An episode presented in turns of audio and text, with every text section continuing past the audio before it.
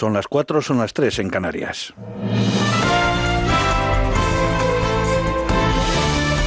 Noticias en Onda Cero. Buenas noches. Dolor y Gloria de Pedro Almodóvar ha sido la gran galardonada en la 34 edición de los premios Goya, en la que ha recibido un total de siete galardones de los 16 a los que optaba, entre ellos los a, la mejor película y mejor dirección.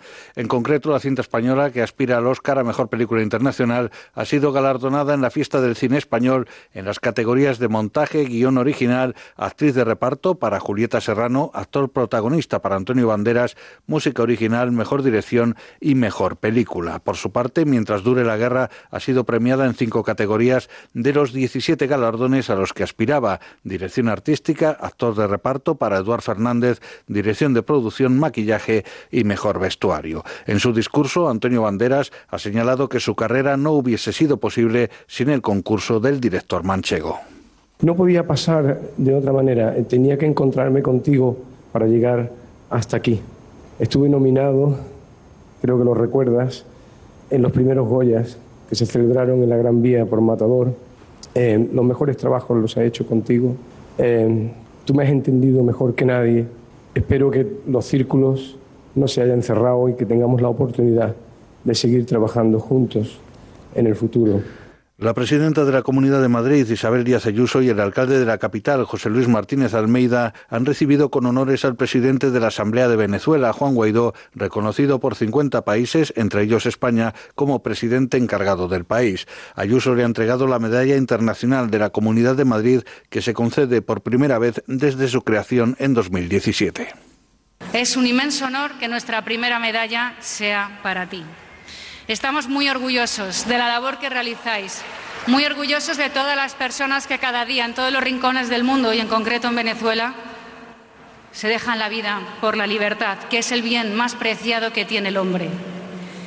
Compartimos con el pueblo de Venezuela un legado, cultura, historia, pero también compartimos un presente y un futuro a través de las más de 345.000 personas que ya están en España buscando libertad y los 66.000 venezolanos que también están con nosotros. La portavoz de la Comisión Gestora de Ciudadanos, Melisa Rodríguez, ha anunciado que la Formación Naranja pedirá, junto con el Partido Popular, una comisión de investigación en el Congreso para que el Gobierno dé explicaciones sobre el encuentro del ministro de Transporte, José Luis Ábalos, y la vicepresidenta de Venezuela, Delcy Rodríguez. Nos parece del todo escandaloso, escandaloso lo que ha sucedido en las últimas 24 horas. Un ministro como el señor Ábalos que ha dado hasta cuatro versiones en 24 horas, con un tono además con la prensa, con ustedes mismos, bastante despótico y bastante altanero. Supongo que al sentirse incómodo, ya que le están pillando en contradicciones sistemáticamente, pues no es reflejo de lo que debería ser un buen gobierno de España. El propio Ábalos, que ha recibido el respaldo del presidente del gobierno, Pedro Sánchez, ha dicho que a él nadie le echa de la política. En la sexta noche, la ministra de Empleo, Yolanda Díaz, ha explicado que Venezuela no da de comer a los españoles y ha avanzado que este gobierno va a durar muchos años. Y quiero decir también que este gobierno va a dar sorpresas. Hay, bueno, mucha gente en este país que no solamente pensaba, sino que deseaba ¿no? que este gobierno no fuera fuerte, que no durase, y les anticipo que este gobierno va a ser único, vamos a ser muchos músicos y músicas, pero con una única partitura, y desde luego vamos a durar. Ya lo anticipo, porque, bueno, hay gente que desea ¿no? Eh, que no duremos en el gobierno, que tengamos mm, diferentes posiciones en en el, en el exterior y ya les anticipo que no va a ser así. Por tanto, me remito a mi presidente y, por supuesto, a las palabras del señor Ábalos. El presidente de China, Xi Jinping, ha asumido personalmente el mando de las operaciones de respuesta al brote de coronavirus declarado en el centro del país, que ha dejado ya 56 muertos y cuya contención ha adquirido ya un carácter prioritario. En España, la Consejería de Salud de la Junta de Andalucía ha activado el protocolo nacional para analizar si un turista chino de visita en Granada procedente de la provincia de Wuhan está infectado del coronavirus, por lo que permanece ingresado en aislamiento en un hospital de Granada. El ministro de Sanidad, Salvador Illa, ha subrayado que los mecanismos de prevención y detección anticipada que el Gobierno ha puesto en marcha están funcionando, tal como a su juicio demuestra que otros casos en España han sido ya descartados. Primero yo quiero lanzar un mensaje de tranquilidad a la ciudadanía en el sentido de que España está preparada para hacer frente a esta situación. Efectivamente, como dice usted, en estos momentos se está eh, haciendo las pruebas pertinentes en el, Instituto de Salud Pública Carlos III para verificar un posible caso que eh, han detectado las autoridades sanitarias de Vizcaya. Yo creo que en breve conoceremos eh, el resultado de estas pruebas y en cuanto lo conozcamos lo daremos a conocer. Más noticias dentro de una hora y en ondacero.es. Síguenos por internet en ondacero.es.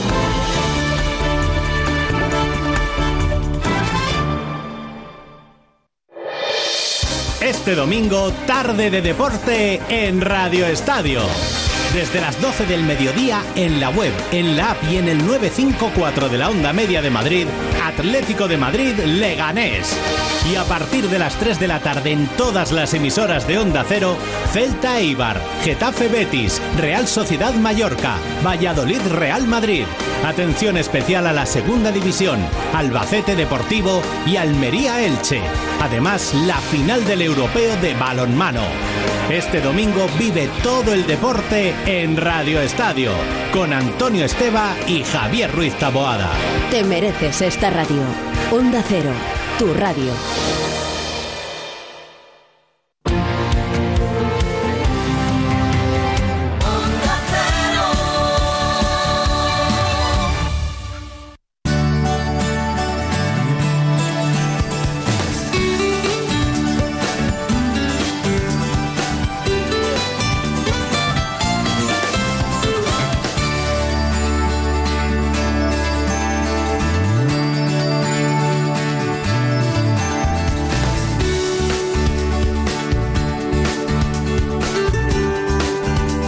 Buenas manos.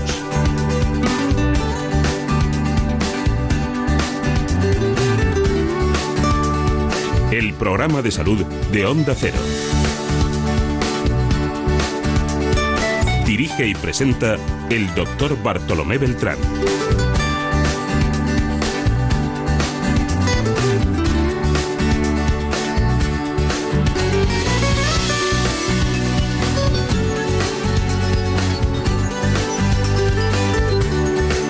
Tal? ¿Cómo se encuentran? Me alegro mucho de saludarles.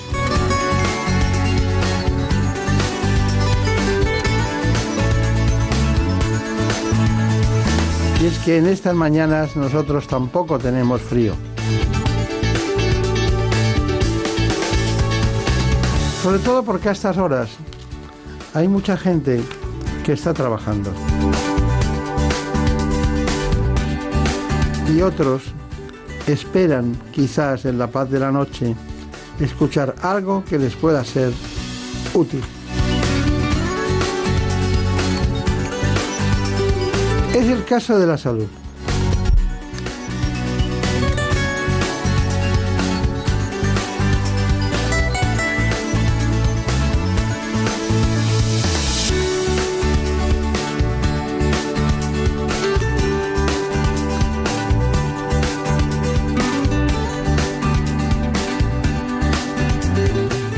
Vamos a tratar una serie de asuntos todos en relación con la cirugía. Aunque en el último aspecto de este espacio hay algo que nos conviene y es que muy poco conocemos la radiología, el diagnóstico por la imagen.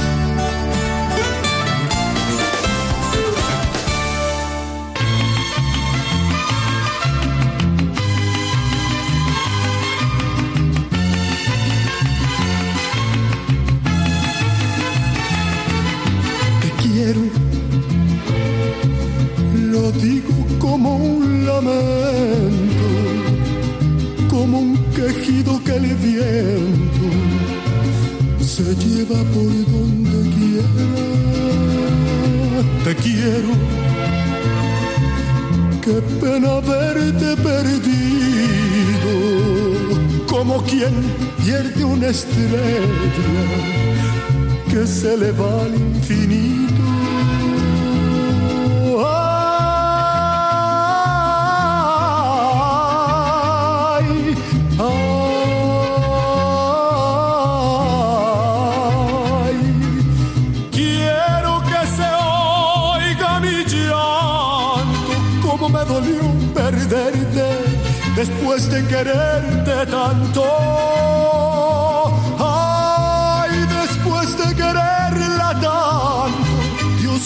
dame consuelo para sacarme de adentro esto que me está matando allá allá.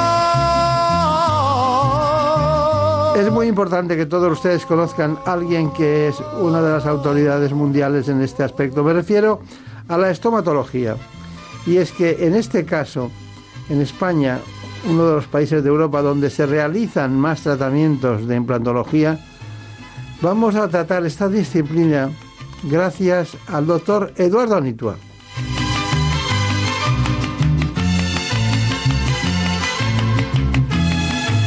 Nos lo va a presentar el doctor Oscar Castro, que es presidente del Consejo de Dentistas de España.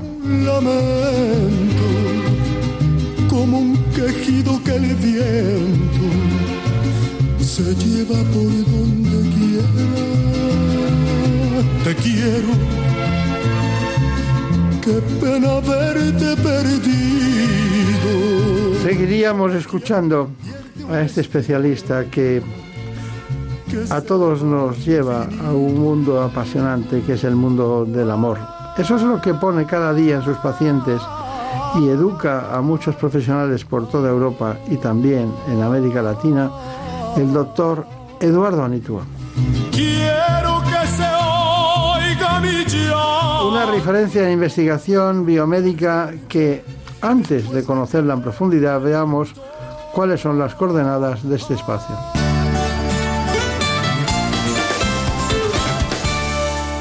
Ubicada en Vitoria, la clínica Eduardo Anitua dispone de unas instalaciones de más de mil metros cuadrados con 16 gabinetes y dos quirófanos. Aquí trabajan 80 personas entre cirujanos, enfermeras, auxiliares, anestesistas y protésicos que están implicados en todas las especialidades de la salud oral, desde implantología, cirugía y ortodoncia hasta tratamientos estéticos. Además, dispone de una unidad del sueño para el tratamiento de apneas y roncopatías. Más de 4.000 pacientes y más de 2.000 cirugías al año avalan su trayectoria.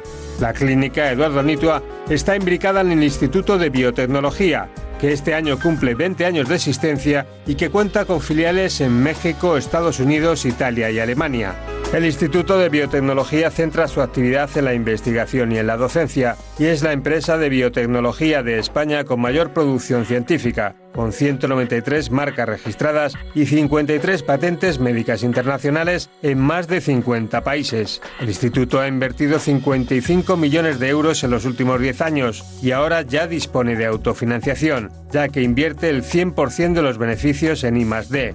Una auténtica apuesta por el futuro que hace de este instituto uno de los mejores embajadores de la biomedicina y la medicina regenerativa de nuestro país y en el mundo, ya que sus productos se comercializan en más de 30 países de los cinco continentes. Bueno, pues hoy tenemos el completo para hablar de estos asuntos porque tenemos una, un ámbito profesional y también desde luego del ámbito de la atención sanitaria a los ciudadanos, que es el caso del presidente de los odontólogos de toda España, que es el doctor Oscar Castro Reino.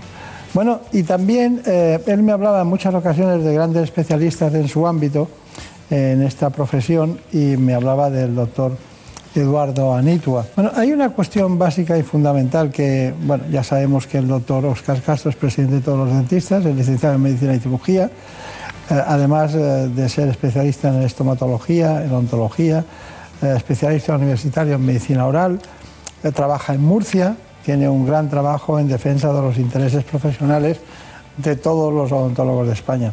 Me gustaría que usted, que le conoce bien, me presentara al doctor Eduardo Anitua. ¿Qué podría decir de él? Bueno, pues podría decir, aparte de, y dejando aparte la gran amistad que me une como profesional, que es un pionero y es un innovador dentro de nuestra profesión.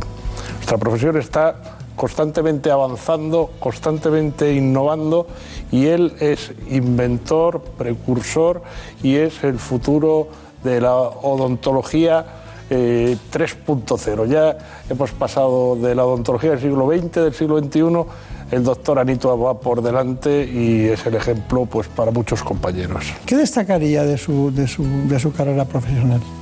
De mi carrera profesional, el haber encontrado eh, una especialidad que nunca me imaginé que se iba a convertir en mi hobby. Haber conseguido que de tu profesión hagas tu hobby y poder desarrollar, yo que mi familia era de escritores y de pintores, poder desarrollar toda una faceta creativa dentro de, de la medicina. Está bien. Tengo datos que dicen que más de 2.000 profesionales de todo el mundo pasan por la clínica que usted dirige, concretamente, eh, cada año para aprender. ¿Es eso cierto? Sí, tenemos una, una gran eh, actividad divulgadora y por nuestro instituto, pues todos los años pasan eh, un número muy importante de profesionales, dentistas, cirujanos maxilofaciales de 40 países, pero también lo importante es que pasan traumatólogos, neurocirujanos, eh, oftalmólogos, dermatólogos, en todo lo que es el área de la terapia regenerativa también pasa un número importante de, especialistas y esto nos da un feedback, una interacción extraordinaria entre profesionales de todo el mundo. Por lo tanto, nos permite eh, saber muy bien cuál es el sentir eh, de los médicos de diferentes países del mundo, conocer las tendencias en todos esos países y al mismo tiempo pues ejercer una cierta interacción, transmitir que España, que es eh, un país en nuestro área y en nuestro campo pionero, y digamos uno de los líderes en estos momentos mundiales, tanto en el área de la terapia regenerativa como de la implantología oral, poder transmitir todo lo que se hace en España al resto del mundo. Muy bien. Bueno, vamos a intentar ser muy breves. Tenemos dos grandes especialistas. El tiempo corre eh, que se las pela en esta mañana. Pero bueno, vamos a seguir con el doctor Oscar Castro. Los consejos generales de médicos, de farmacéuticos y también de dentistas han pedido mucha preocupación a la, a, la población a la hora de comprar medicamentos por Internet. ¿Qué me puede decir sobre eso? Bueno, es verdad que ahora mismo eh, las empresas intentan llegar al consumidor eh, por todos los medios posibles y uno de ellos pues se abre a través de internet y las redes sociales mediante anuncios que cuando se tratan de cosas banales, de un consumo eh, normal y diario, un artículo de consumo, pues no tiene más importancia, pero cuando hablamos de salud, entre ellos medicamentos y productos eh, sanitarios, como pueden ser las prótesis o los tratamientos de ortodoncia, la verdad es que es verdaderamente preocupante porque se hace un diagnóstico telemático, si se hace, y se envían pues esos aparatos para que el paciente se los coloque en su domicilio. Lo mismo que eh, cualquier tipo de medicamento que esté sujeto a la prescripción médica y por lo tanto, y teniendo en cuenta que la prescripción solo la tenemos médicos, eh, odontólogos y podólogos, pues eh, cualquier tipo de prescripción que no intervengamos directamente, pues es una ilegalidad y una normalidad en cuanto, en cuanto al servicio. Y al mismo tiempo, para eh, la consecuencia de la trazabilidad de esos productos, la tiene que tener el farmacéutico cuando lo dispensa. Si no sabemos de dónde provienen esos medicamentos, nos podemos encontrar pues artículos falsos, medicamentos falsos, que eh, lógicamente sería un atentado contra la salud de los pacientes.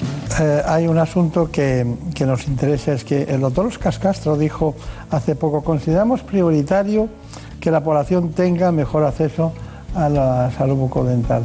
Eh, bueno, ¿cómo se hace eso? Pues sobre todo planificando.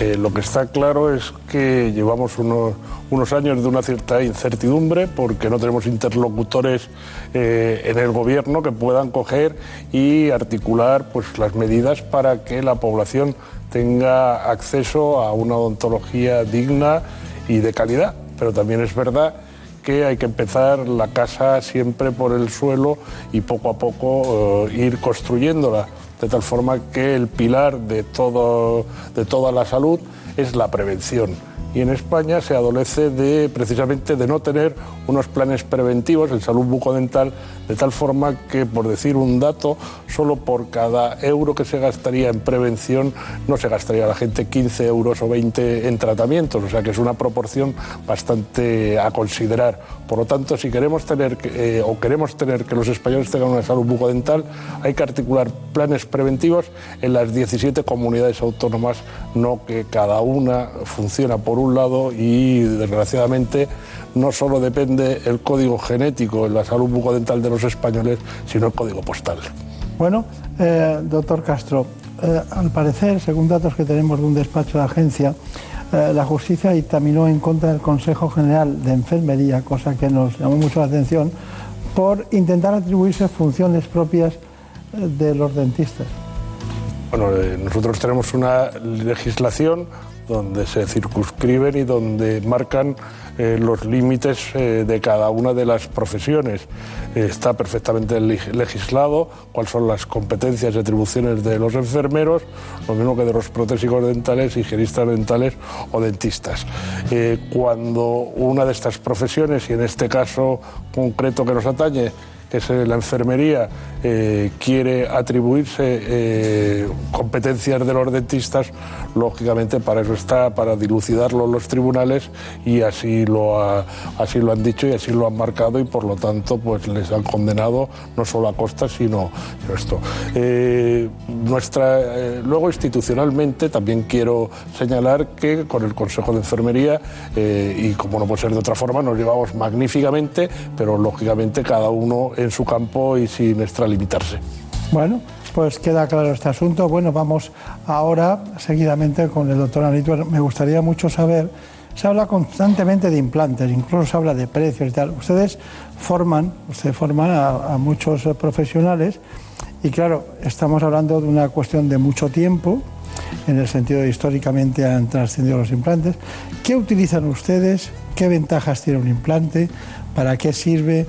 ¿Y qué desventajas tiene cuando no debe ponerse? ¿Cómo es ese asunto?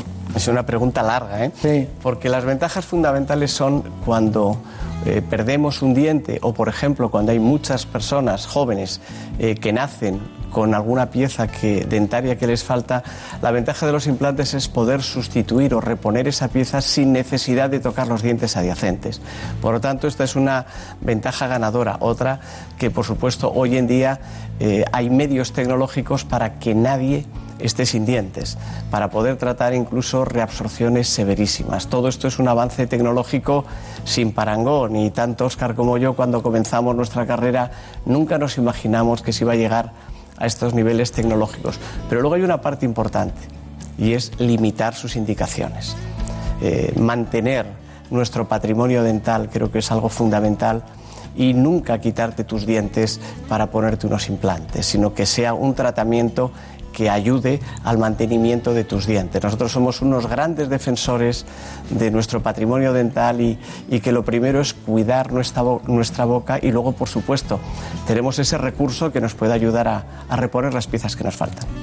Usted podría llamarse que es el, el Branemark español. Bueno, eh, Branemar eh, desarrolló o inventó lo que se llama la osointegración y en nuestro laboratorio hemos desarrollado dos técnicas que juegan un papel esencial. Una, la del plasma rico en factores de crecimiento que hablaremos después, pero luego otro concepto que es muy importante y es el de la desosointegración. O sea, conseguir que la implantología sea reversible, conseguir que el 100% de los tratamientos sean reversibles. Y esto es algo que pone la implantología oral a otro nivel de tal manera que si hay un problema o incluso un tratamiento más realizado o cualquier situación que se presente, ese tratamiento se pueden quitar los implantes, regenerar el hueso y volver prácticamente a la situación previa. Esto es algo que, que en medicina es el sueño de todos. ¿no?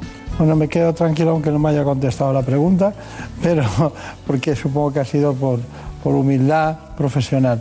Pero de todas maneras, cuando usted forma a distintos especialistas en odontostomatología, eh, concretamente en el ámbito de los implantes, ¿ustedes están online muchos? ¿Cuántos son exactamente que pueden seguir un, un tratamiento, diríamos, como si estuvieran ellos trabajando? Bueno, nosotros tenemos un sistema de circuito cerrado en televisión que hay muchas veces que nosotros estamos operando y nos están viendo en México o en cualquier país del mundo eh, en directo, ¿no? Y, interaccionamos, pero sobre todo la, la formación que nos gusta hacer es una formación cara a cara en la que podamos discutir los casos y podamos ver cómo enfrentarnos a esas situaciones. Claro. Ahora voy a preguntar en qué, a qué ciudadanos españoles muy diferenciados por su fama, por su trayecto personal o por cualquier otra cosa que usted no se lo preguntamos porque sabemos que la lista es larga y personas que tienen que mantener su, su discreción y su individualidad, ¿no? su derecho a, que, a la privacidad. Pero en fin, ya me gustaría tener la lista de esas, de esas personas. Bueno, tenemos un caso eh, que si Salvador Espín está de acuerdo, vamos a verlo, es un caso clínico, en este caso un testimonio de una madre.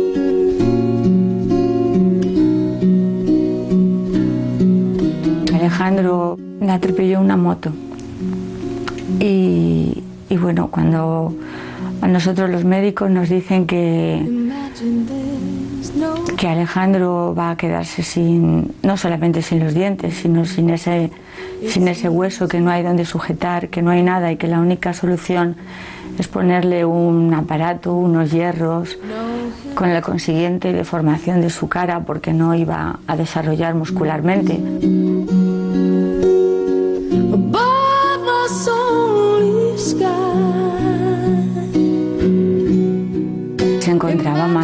Encontraba mal, empezó, empezó a torcérsele la espalda, empezó a adelgazar, lloraba por las noches, me decía, mamá, quiero mis dientes. No lo entendía y fue duro. Y bueno, después de, de preguntar y preguntar, eh, tenemos la gran suerte de poder dar contigo. Y, y a partir de entonces, pues se nos abre una esperanza. Bueno, cuénteme. Pues un, un drama, una de las situaciones a las que nos, nos enfrentamos todos los días y al mismo tiempo de, de esas situaciones en las que te refuerza en el papel que tenemos todos los médicos de intentar ir un poquito más allá de lo conocido. Por ejemplo, este es un caso eh, con una técnica pionera, algo que no estaba descrito, por así decir, en, en la literatura, y conseguirlo de menos es reponer eh, los dientes a este niño, que obviamente lo conseguimos, sino lo más importante es que al final le cambias la vida a un niño que en pleno desarrollo tiene un accidente, no solo pierde los dientes, sino que pierde lo que se llama todo el proceso alveolar, o sea, pierde el hueso y entonces... mm, No hay donde... no hay, esa cara ya iba a crecer asimétricamente, no, no hay nada para poder hacer. ¿no? Lo de las simetrías y asimetrías del aparato bucodental respecto a, a la imagen es, es mucho más importante de lo que la gente cree, ¿no? En todos los Y además que los dientes juegan un papel esencial, o sea, lo que la gente no es consciente, que los dientes, nosotros cambiamos de dientes, lo mismo que los cangrejos cambian su exoesqueleto, precisamente para que nos crezca la cara. Entonces, en el crecimiento facial, los dientes juegan un papel esencial. ¿no? Bien. Doctor Castro, ustedes utilizan mucho la implantología más preta porter en todos los sentidos, ¿no? Pero no deja de ser muy delicado y muy preocupante, ¿no? Porque, claro, esto está muy bien, pero en el día a día eh, hacer implantes también es un, es un, es un reto, ¿no? Por supuesto, estamos hablando de salud y la intervención directamente sobre un paciente, o sea que no estamos hablando de un muñeco ni nada, sino que es una persona que va a sentir todo desde el principio hasta el final de la intervención y, posteriormente. Por lo tanto, dentro de los límites de cada profesional, y desde luego felicito a mi compañero el doctor Anitua porque es un caso magnífico, la verdad es que, que me ha encantado y sobre todo ver a una madre agradecida porque eh, ya era hora que se nos desvinculase de otras situaciones y que nos vean como, como los sanitarios que somos. Claro. O sea que gracias. Yo con mis odontostomatólogos de, de cabecera aquí en Madrid, ¿no? pues voy y, y se hacen una planificación de- en determinadas cosas. La, la planificación esta es no solo es anatómica, es funcional, es además de algún tipo de material diferente, tiene unos tiempos del proceso de cicatrización y de aceptación por parte de... O sea que es realmente un tema apasionante y largo, seis años, como ha dicho usted. Pero bueno, eh, voy a pasar a otro asunto que a usted le gusta mucho, que es el plasma rico en factores de crecimiento. El plasma rico en factores de crecimiento tiene muchas ventajas clínicas. En odontología se utiliza en el tratamiento de defectos post-extracción de piezas dentales, regeneración alrededor de los implantes en zonas con poco volumen de hueso y para conseguir la regeneración ósea o como complemento en los injertos de hueso. El protocolo de preparación es sencillo y rápido. Se le extrae al paciente una pequeña cantidad de sangre que se centrifuga una sola vez y posteriormente se activa consiguiendo que se inicie la liberación de factores de crecimiento para la estimulación de la regeneración de tejidos de hueso y encías. Cuando se extrae una pieza dental deja espacio, que es rellenado con plasma del propio paciente que libera proteínas y factores de crecimiento. lo que favorece una rápida vascularización de la zona y la regeneración del hueso y una cicatrización más rápida del tejido blando. Además, minimiza la posibilidad de infección, ya que el plasma tiene poder bactericida, es decir, que frena el crecimiento de las bacterias con las que se encuentra. Por lo tanto, se reduce el riesgo de infecciones. Finalmente, ejerce un efecto antiinflamatorio muy beneficioso para el paciente, ya que la evolución del proceso cicatrizante de los tejidos blandos es más rápida, con menos inflamación y menos dolor. Todas estas ventajas disminuyen la posibilidad de infección y favorecen la osteointegración, reduciendo el riesgo de complicaciones. En definitiva, se trata de un autoinjerto, ya que van a ser las proteínas del propio paciente las encargadas de acelerar el proceso de reparación. Es el entusiasmo de, de Javier Saad con estos asuntos que le encantan y además es una gran aportación al espacio, ¿no? ¿Está usted de acuerdo en todo lo que se ha dicho? Sí, como no, es bueno el desarrollar con tu propia sangre un medicamento, como ha definido la Agencia Española del Medicamento, que tiene todas estas propiedades y que es una herramienta extraordinaria. Claro. Pero, pero, pero, hay una, una cuestión. Eh, todo esto está muy bien, pero a lo mejor la gente no sabe porque el niño era más joven pero lo ideal es que esperar que el, el, el aparato eh, maxilofacial se, se, haya desarrollado antes de poner un trasplante, ¿no? No sería conveniente poner trasplante, el poner un implante. Un implante antes de los 18 años, ¿no? Precisamente por eso los autotrasplantes, o sea, en edades de crecimiento es donde hay una indicación de poder hacer un autotrasplante y en cambio ya cuando hemos terminado el desarrollo es el momento de hacer implantología oral. Pero hoy en día se están eh, con, con, ese concepto que hemos eh, hablado antes de la reversibilidad de la integración, hay muchas veces que se utilizan los implantes como anclajes ortodóncicos o con un concepto transicional. Por lo tanto, son una herramienta que nos permite desarrollar tratamientos. Bien, pero eh, están contraindicados en algunos casos, ¿no? Por ejemplo, eh, pacientes que están con quimioterapia o pacientes que están con radioterapia o pacientes que están con una, una, diabetes no controlada tampoco les recomiendan ustedes o esperan a que se regulen las cosas, ¿no? Son pacientes de alto riesgo. Y no conviene. Eh, en, en, esos casos la prioridad suele ser otra, pero no hay que olvidar que un enfermo mm, es esencial que coma para su recuperación. Claro. Por lo tanto, hay muchas veces que tenemos que estar en, en situaciones de compromiso. ¿Y pacientes psiquiátricos? Pues pacientes psiquiátricos nos pasa lo mismo. Eh, un paciente psiquiátrico y nosotros colaboramos desde nuestra fundación con alguna fundación de discapacitados psíquicos, eh, es esencial que puedan comer. Por lo tanto, es una indicación y además, por lo general, son personas con un gran deterioro en su boca. En esos casos, la verdad es que la implantología oral suele tener una gran indicación. ¿Los embarazos? El embarazo no es el momento. Obviamente eh, el embarazo es un momento en el que hay otras prioridades. La prioridad son los nuevos niños que se están gestando y en esos momentos lo que sí es esencial es que la madre tenga un cuidado eh, muy meticuloso de su boca. Claro. Doctor Oscar eh, Castro, hay muchas ocasiones que los odontostomatólogos se encuentran ustedes con un caso y dicen, tiene bruxismo. Usted ha visto muchos pacientes con bruxismo, ¿no? Cada vez más. Cada vez más. ¿Y, ¿Y en qué consiste exactamente? Bueno, el bruxismo, después de todo, es una, llamémoslo, monomanía o un mal hábito eh, en donde el paciente principalmente rechina los dientes, cruje los dientes o aprieta los dientes. Entonces, en esas circunstancias, principalmente se suele dar eh, durante los momentos de sueño y es cuando hay que intervenir, sobre todo por los problemas que puede tener la articulación temporomandibular, desgaste de dientes, fracturas, etcétera, etcétera. Claro. ¿Y se podría asociar un informe entre el, el, la apnea del sueño y el bruxismo? Bueno, un grupo español que, que conozco muy bien, hemos sido pioneros en, en encontrar la relación que existe entre la apnea del sueño y el bruxismo. El estrés es el causante primordial del bruxismo, pero hay un estrés diurno y un estrés nocturno.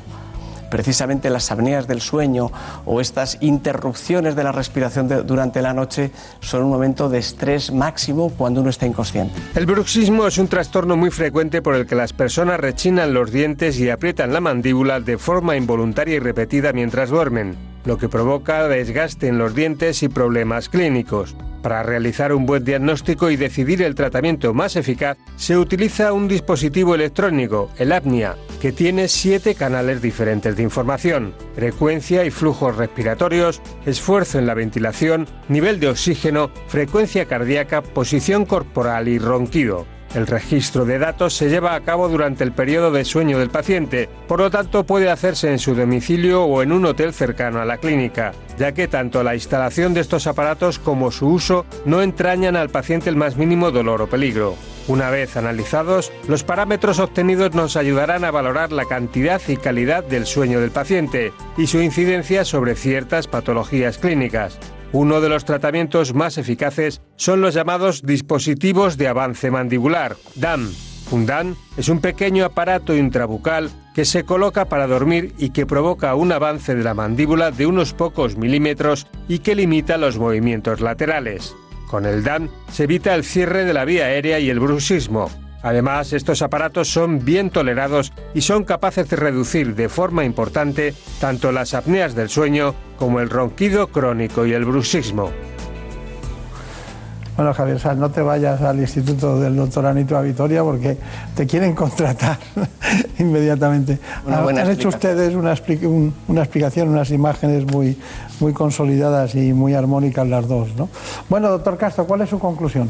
Bueno, principalmente mi conclusión es que la salud bucodental es una parte muy importante para mantener la salud general y por lo tanto todos los ciudadanos tienen que acudir al dentista, cuidarse la boca desde la infancia para tener adultos sanos.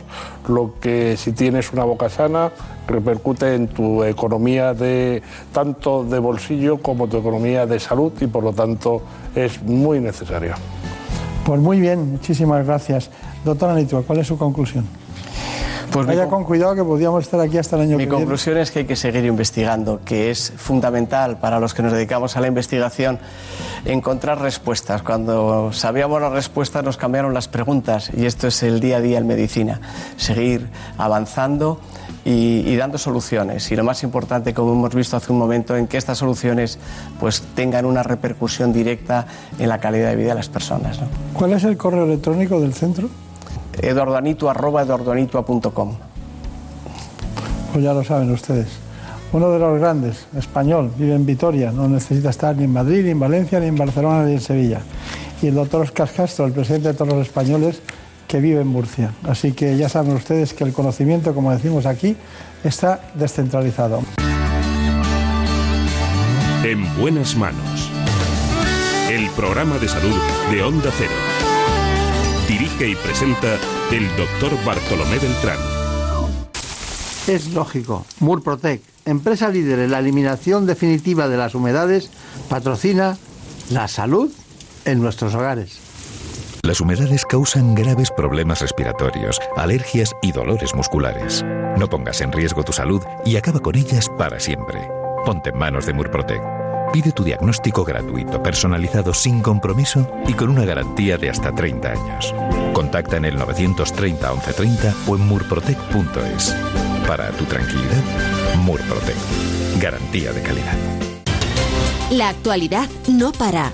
Por eso los fines de semana también te acercamos todas las noticias. Esto es lo que está pasando ahí fuera. Pedro Sánchez, que este sábado recibía una oferta que se ha permitido rechazar y envía también un Y recado. desde México, Mamen, no llegan buenas noticias. Y seguramente estemos hablando de una de las imágenes ¿De qué del... se habla hoy en otros lugares del planeta? Rusia, Xavi Colás. En Rusia se acabó lo de fumar. Estamos ya en el Reino Unido con Celia Maza. El Partido Conservador inicia... Vamos ahora hasta Italia, Darío Menor. La sentencia del Tribunal Y Constitucional. cerramos en Israel con Hanna Beris. En Israel la semana que termina ha sido muy política. Noticias fin de semana con Juan Diego Guerrero. Sábados y domingos a las 7 de la mañana y a las 2 de la tarde.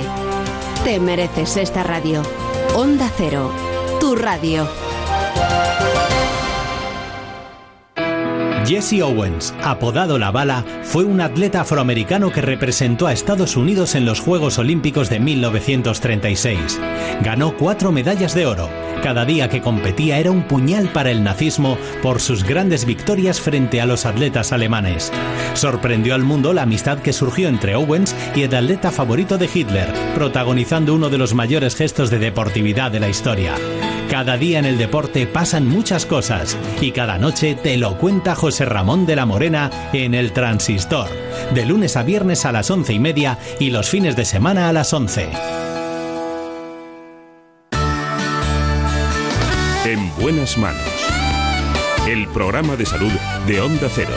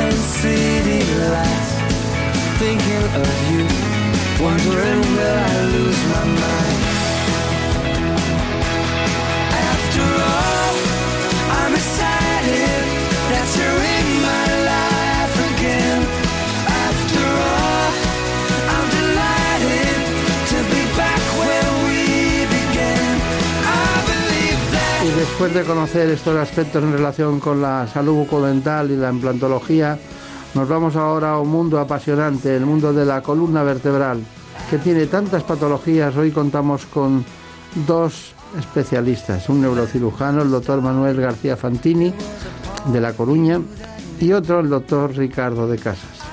Los dos trabajan conjuntamente en la clínica modelo de La Coruña. Vamos a intentar que conocer en profundidad cómo hacen, cómo son las técnicas de artroscopia, de columna, de esterosis de canal, distintos aspectos que a ustedes seguro que les interesan. Pero en primer lugar lo hagamos con la artrodesis. Veamos cuáles son sus coordenadas. La columna está compuesta por 33 vértebras dispuestas una encima de otra y sostenidas por un sistema de músculos y ligamentos. Unos cartílagos, los discos vertebrales, situados entre una vértebra y otra, tienen la función de absorber los impactos. Hay varios problemas que pueden alterar la estructura de la columna o lesionar las vértebras y el tejido que las rodea. Entre ellos están infecciones, traumatismos, tumores, enfermedades como la escoliosis o los cambios óseos fruto de la edad, como la estenosis espinal o las hernias discales. Y es que con el paso del tiempo las vértebras y los discos se desgastan y se desplazan provocando un dolor intenso que suele ir acompañado de debilidad y pérdida de sensibilidad. En los casos en los que el tratamiento con fármacos y rehabilitación no son suficientes, se puede recurrir a la cirugía. La artrodesis vertebral es un tipo de intervención quirúrgica con la que se fijan y unen las vértebras que se han movido del eje de la columna vertebral, colocando un injerto de hueso o implantes metálicos. Normalmente se realiza en aquellos casos en los que la columna vertebral se ve afectada por una fractura, deformación o escoliosis, por la compresión de la médula espinal, la degeneración de los discos vertebrales y en aquellos casos en los que el dolor sea refractario a los tratamientos médicos. En definitiva, se trata de una opción quirúrgica para mejorar la calidad de vida de los pacientes. Aquí estamos con todos ustedes para que entiendan perfectamente que hoy no van a tener que tomar esa decisión cuando tienen una indicación quirúrgica, si voy con un neurocirujano o con un ortopeda, un traumatólogo y ortopeda. Hoy hemos eh, unido aquí en este espacio a dos especialistas que tienen esa acción prácticamente combinada y conjunta, tienen, es conjunta porque los dos aportan y combinada para que esa sinergia entre las dos especialidades tenga un objetivo final positivo, que es lo que se gusta. Está con nosotros el doctor Manuel García Fantini y el doctor Ricardo de Casas. Trabajan juntos en el Hospital Modelo de La Coruña, una clínica en la que les he visto operar y tratar a pacientes y que en aquella zona, en principio, y de otros lugares de España acuden para que les traten. Bueno, hay una, una cuestión, es que los dos eh, tienen eh, diferenciados aspectos en su especialidad. El doctor Ricardo de Casas eh, es un hombre que ha trabajado incluso en Madrid en el, el 12 de octubre, también lo hizo en el Royal National Orthopedic Hospital de Londres. ¿no? Así es. Y además de todo eso, bueno, pues eh, tiene, de- habla tres idiomas. Habla tres idiomas por condiciones, a lo mejor es por su trabajo en la Armada, por alguna cosa. Sí, bueno, y por la, por la formación ¿no? que he recibido en su momento. Sí, sí, he tenido esa fortuna. Y veo que pertenece a las sociedades científicas más, eh, digamos, con más eh, implantación dentro de su especialidad. ¿no? Sí, sí. Bueno, y el doctor Manuel García Fantini, eh, al que se le ve siempre a los dos juntos, al que pasen consulta por separado, siempre las intervenciones quirúrgicas las preparan, las estudian y eso les aporta a cada uno esa discusión que es un poco externa, pero que íntimamente cada uno sabría lo que tiene que hacer, pero la discusión con el otro les permite planificar mejor. Bueno, eh, usted ha estado prácticamente en varias clínicas, de, incluso en el complejo hospitalario Juan Canalejo de La Coruña, en la- el Cristal Piñor, ¿no? de, también de, de Orense, creo. ¿no? Eso es. Y, y bueno, y ahora concentra su trabajo en la clínica modelo. El Hospital Modelo de La Coruña.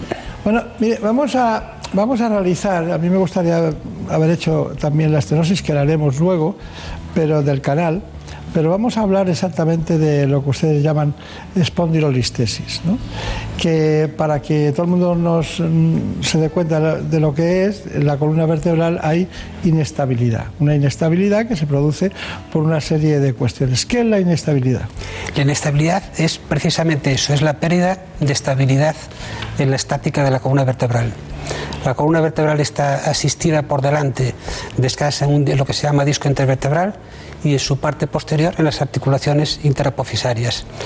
Cuando se pierde ese juego entre la parte anterior discal y articular, habitualmente de tipo degenerativo, es lo que se llama espondilolistesis. Y viene, lo que lo define es el desplazamiento vertebral de una vértebra sobre otra. Bueno, hay una, la inestabilidad, doctor Ricardo de Casas, viene producida por muchas cuestiones que, acabamos de matizar, pero estamos hablando de ligamentos, estamos hablando también de lo que son articulaciones posteriores, eh, del disco intervertebral, estamos hablando de muchas cosas que sustentan la columna. ¿no? Eh, ¿Qué repercusiones tiene una alteración, una inestabilidad? Pues una inestabilidad desde el momento en que supone un fallo en la transmisión de las fuerzas que se transmiten a través de las vértebras, pues evidentemente genera un proceso inflamatorio eh, debido a la alteración existente en las estructuras de soporte y eso ocasiona habitualmente un cuadro de lumbalgia y en ocasiones también cuando el desplazamiento es importante se pueden ver afectadas las estructuras nerviosas alojadas en el interior de la columna, tanto la médula espinal como los nervios raquídeos. ¿no? Claro, a dolores, dolores. Dolor de espalda, un dolor que irradia por las piernas, eh, es lo más frecuente.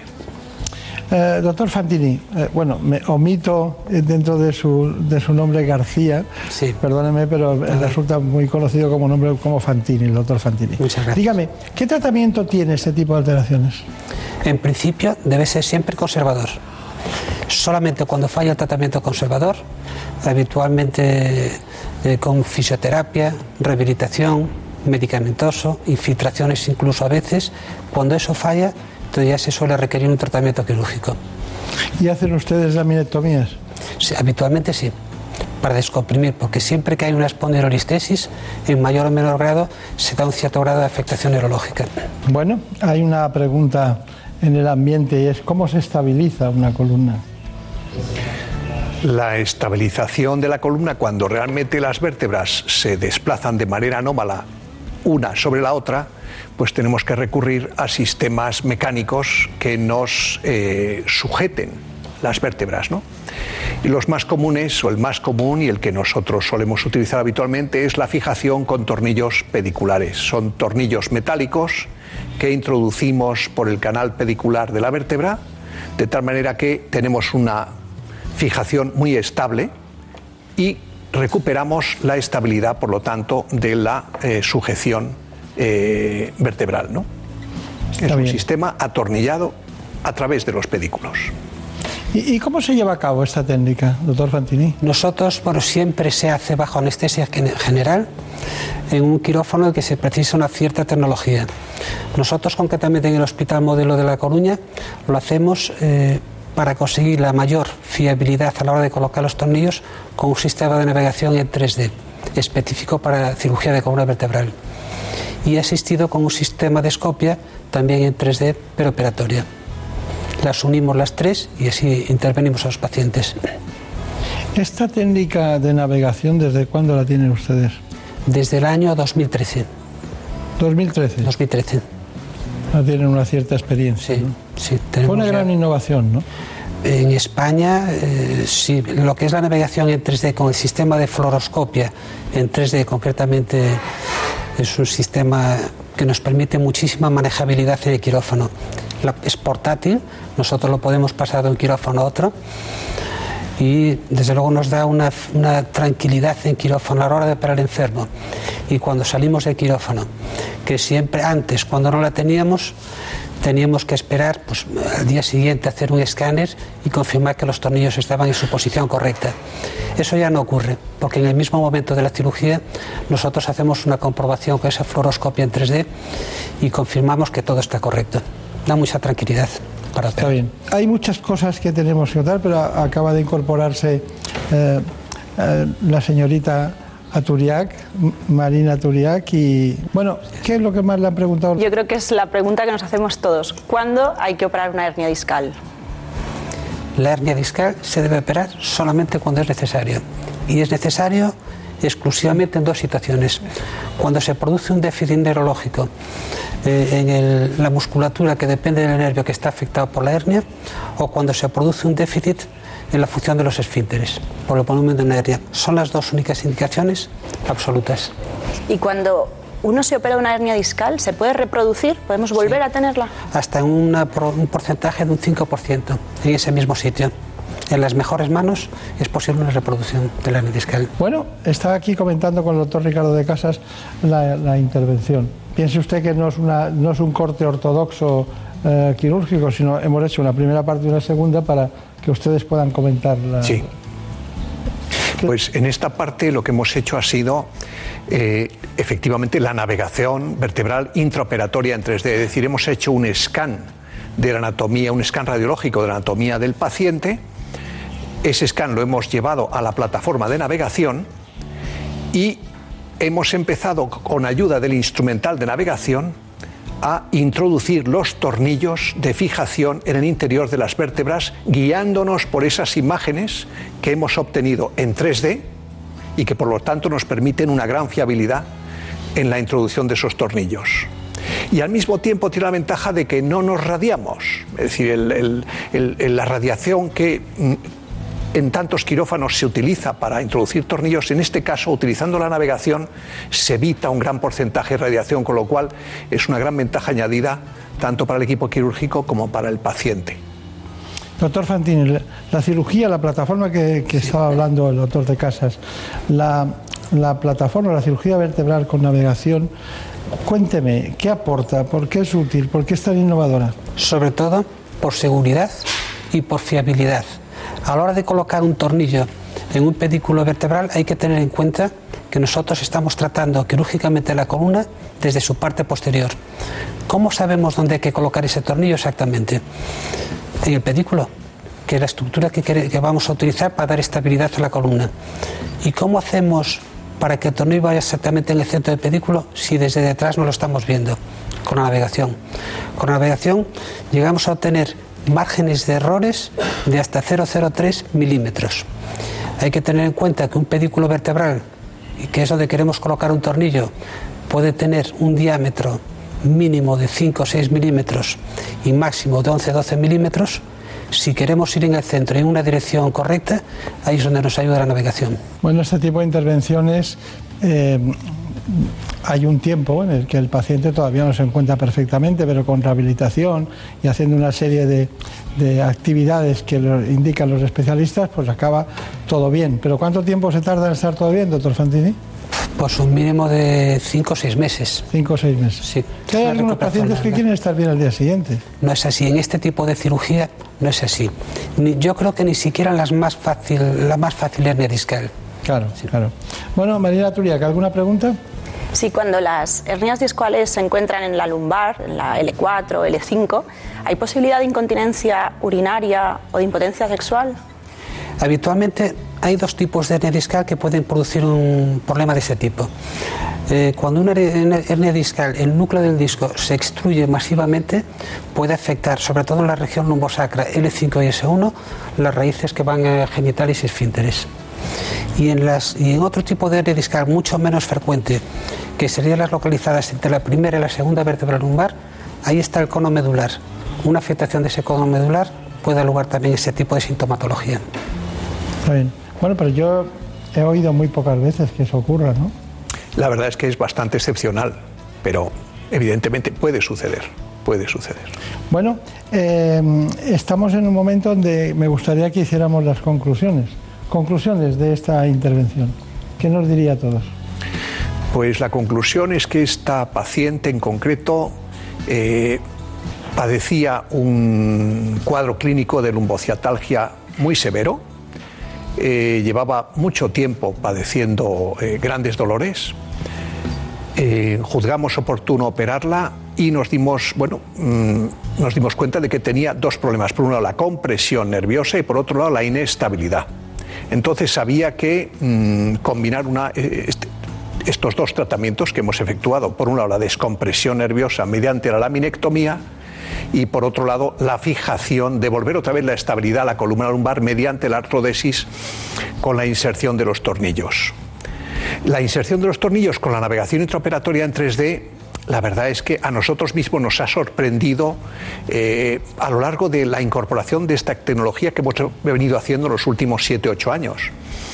Eh, conseguimos una gran fiabilidad, eh, nos facilita muchísimo el trabajo. Mm, como he dicho antes, nos ha sorprendido sus resultados que hemos tenido oportunidad de evaluar.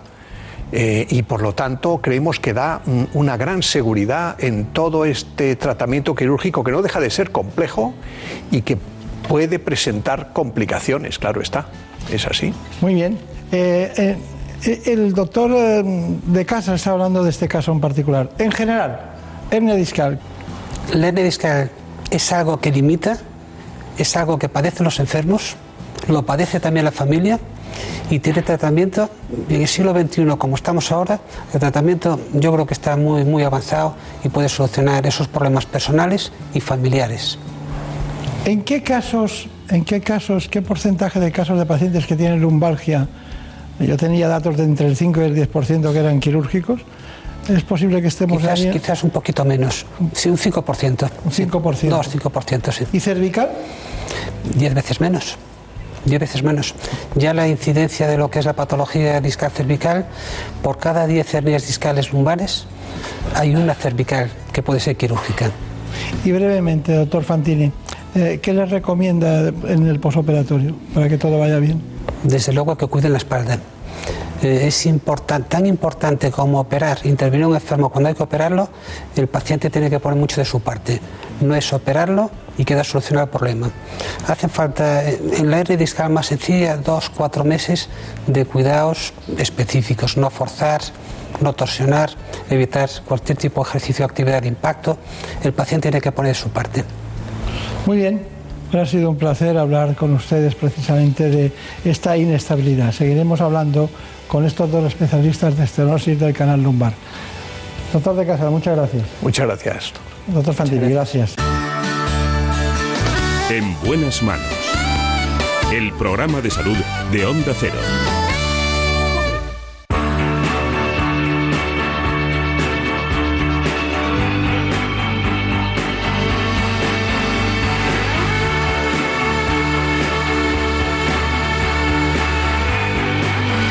Parecía que se iba a comer el mundo, pero miren usted.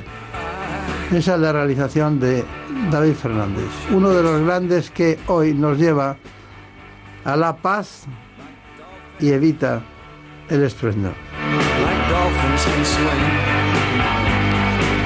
La verdad es que las noticias son una alteración de la normalidad, lo mismo que la patología o la enfermedad. Así que les dejo con las noticias, con lo contrario a lo que hacemos nosotros cada día, pero también lo mismo que hacemos nosotros cada día. Así que conozcamos la información de los servicios informativos y volveremos después.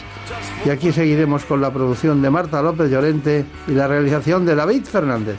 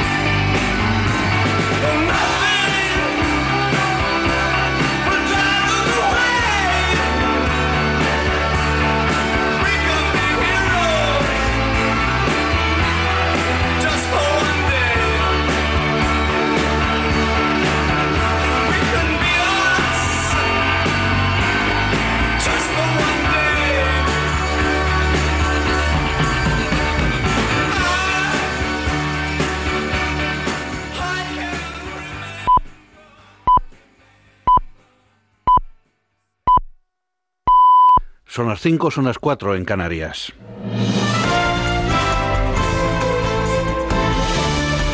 Noticias en Onda Cero. Buenas noches. Dolor y Gloria de Pedro Almodóvar ha sido la gran galardonada en la 34 edición de los premios Goya, en la que ha recibido un total de siete premios de los 16 a los que optaba, entre ellos los galardones a Mejor Película y Mejor Dirección. Siguiendo la gala ha estado nuestra compañera Isabel Sánchez.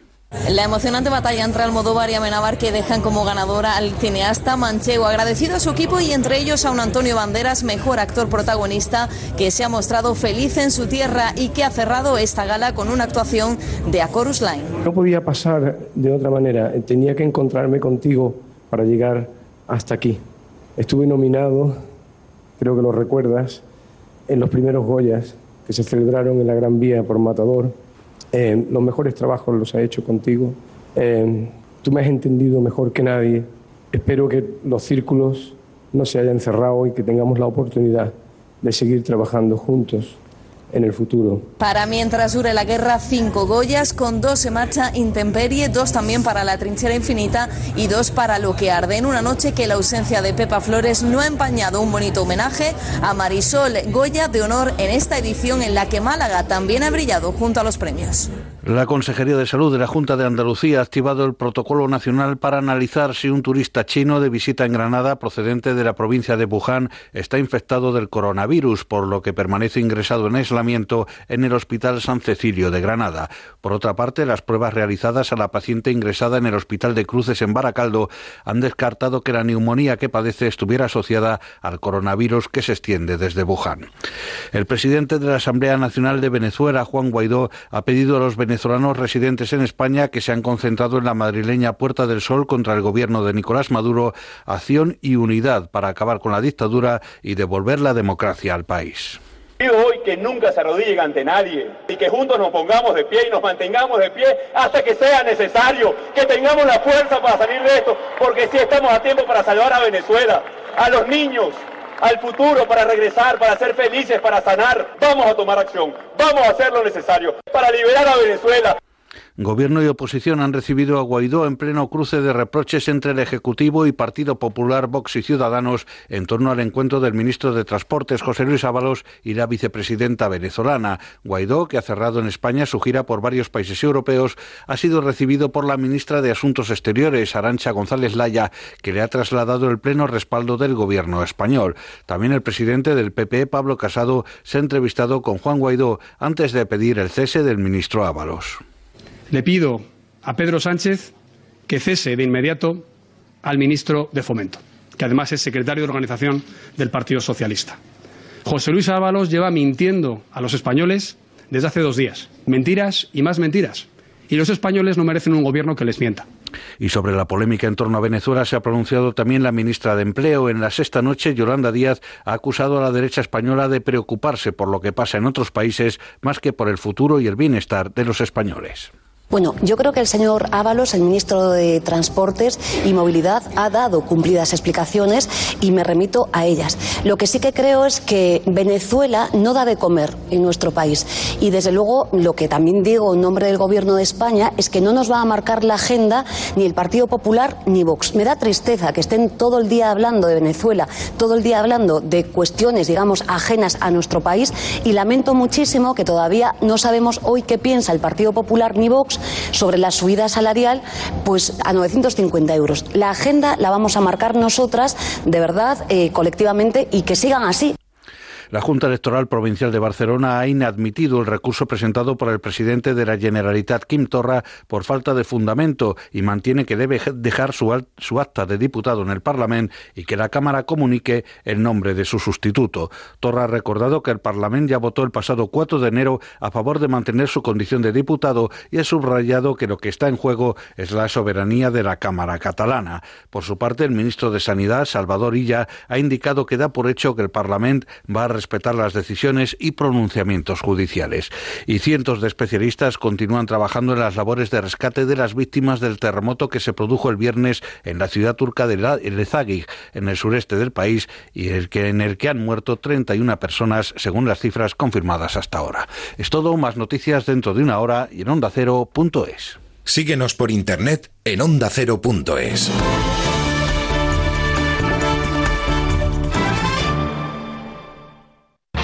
Como el perro y el gato, un programa para todas las edades y para todos los amantes de los animales. Un programa sin fronteras. Buenas tardes, Mencía.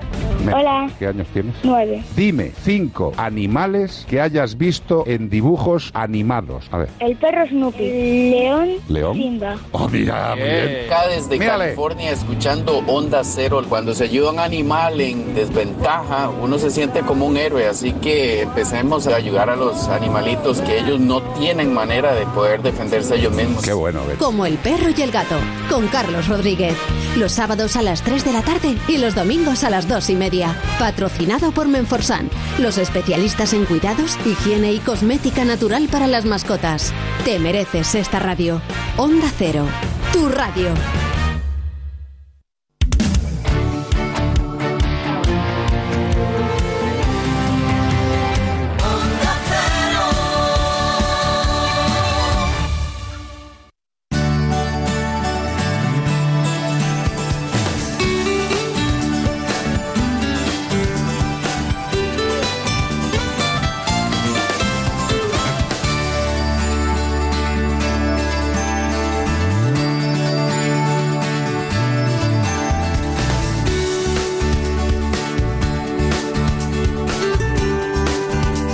Buenas manos.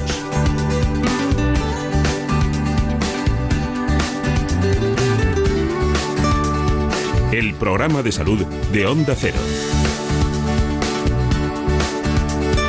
Dirige y presenta el doctor Bartolomé Beltrán.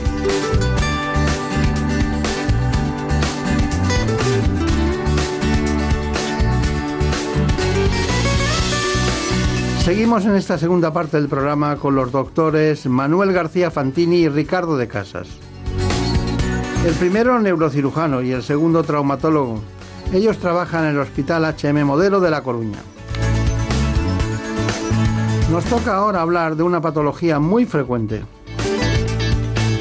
Me refiero en este caso a la artroscopia de columna y, como no, a la estenosis del canal.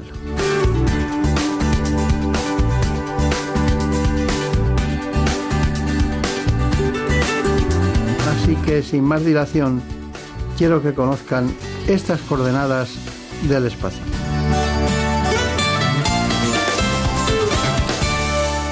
Los problemas de espalda están entre las afecciones más comunes que sufren las personas mayores de 65 años, pero la más frecuente es sin duda la estenosis del canal lumbar, una patología que tiene un gran impacto en la calidad de vida y elevados costes sanitarios. Hasta el 95% de los varones y el 80% de las mujeres padecen este estrechamiento, una disminución de los diámetros del canal lumbar, que hace que se compriman los nervios que se dirigen hacia las extremidades inferiores. Esta opresión provoca un dolor intenso, adormecimiento, pérdida de fuerza y hormigueo en las piernas al caminar, síntomas que llegan a ser muy invalidantes.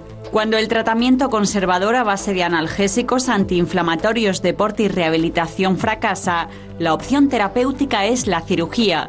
En los últimos años se han desarrollado nuevas técnicas quirúrgicas poco invasivas que permiten una rápida recuperación del paciente. Bueno, pues tenemos muchos asuntos, sobre todo porque les hemos pedido a los doctores Fantini y concretamente Ricardo de Casas que se quedaran con nosotros para aprovecharles ya que han venido de La Coruña. Yo les he conocido en el hospital, en la clínica Modelo de La Coruña, operando y me parecía muy importante viendo el número de personas que eran atendidas por ellos para que vinieran a este espacio, no solo de, Galicia, sino del, del conjunto del Estado español. Bueno, eh, hay una cuestión y es que cuando hablamos de estenosis del canal es posible que estemos hablando de un problema de envejecimiento, es posible que estemos hablando de personas que tienen más de 65 años y es posible que esa compresión mm, cause trastornos por los que la cirugía de neurocirujanos y ortopedas, como es el caso, puedan acudir en socorro de los pacientes y solucionar su problema. Así que, bueno, el doctor de Casas, doctor Fantini, ¿me puede decir eh, concretamente usted en qué consiste la estenosis del canal y qué, qué sintomatología tiene cuando llegan los pacientes a la consulta? La columna vertebral está formada por vértebras. Esas vértebras están formadas por hueso. Ese hueso forma lo que se llama el canal raquídeo o canal vertebral, por el que circula o, tra o transcurre lo que es la médula espinal y las raíces nerviosas. El estrechamiento de ese conducto, de ese canal raquídeo, es lo que se llama estenosis de canal. Si es a nivel de columna cervical, estenosis de canal cervical. Si es a nivel de columna dorsal, dorsal. Y la más frecuente, la estenosis de canal lumbar. Está bien, está bien. Doctor de Casa, ¿la descompresión del canal lumbar es la solución más importante? La descompresión del canal lumbar es, digamos, la solución última cuando existe este cuadro de estenosis, ¿no? No es una solución primera, ¿no? Claro. Es cuando realmente la compresión nerviosa ha alcanzado ya un grado de, de, de gravedad, pues con pérdida de fuerza, con sintomatología neurológica, y cuando ya repercute en la, en la vida diaria del paciente, ¿no? Está bien, está bien. Bueno, usted ha contado los síntomas básicos y fundamentales. ¿Hay distinciones en distintas áreas de la columna? Sí, depende de la zona de la columna vertebral donde esté localizada la estenosis. Si es a nivel de la columna cervical, eh, la estenosis medular puede dar sintomatología deficitaria de tipo medular cervical, puede dar dolor radicular en los brazos, puede dar lugar a una mielopatía, puede haber un trastorno de la marcha eh, por la estenosis de canal medular cervical. A nivel dorsal, da exclusivamente una, un, una, una sintomatología de tipo piramidal, por afectación medular. Y la más frecuente, la, la estenosis de canal lumbar, da lugar a, a lo que decían antes, claudicación neurológica. Lo cuentan los enfermos, los pacientes lo cuentan muy bien. Eh, empiezo a caminar, eh, se me duermen las piernas, me duelen, me obliga a parar, por las mañanas tengo que inclinarme para flexionar el tronco, si extiendo me aparece, la sintomatología se agrava, la claudicación neurológica es bastante típica, lo cuentan muy bien los pacientes. En los, en los problemas cervicales eh, o, de estenosis del canal eh, cervical es muy probable que las personas tengan, cuando tosen o cuando van al servicio, hacen que les moleste, ¿no? Sí, es frecuente. Al existir esa mm, estenosis, esa, mm, el continente eh, no puede aguantar el contenido. Cualquier maniobra de valsalva que hacemos al toser, para ir al baño, eh, lo que hace es transmitir la presión venosa desde el abdomen y los pulmones a lo que es el canal raquídeo. Y si hay un compromiso ya funcional, se agrava la sintomatología. Claro. Eh, el envejecimiento tiene muchas cosas, ¿no? Pero aparte del estrechamiento degenerativo del, del, canal, o sea, de ese tubo que tiene que estar para que pase la médula, además de eso también pueden tener osteoporosis, ¿no? Y, la, y entonces la, aumenta las dificultades, ¿no? Eh, sí, bueno, claro, se suma, se suma, se suma la debilidad ósea junto con la este, estenosis, evidentemente, plantea más problemas a la hora del tratamiento. Está claro que sí. Porque aparecen dolores lumbares que se suman a los propios dolores de la estenosis. ¿no? Está bien.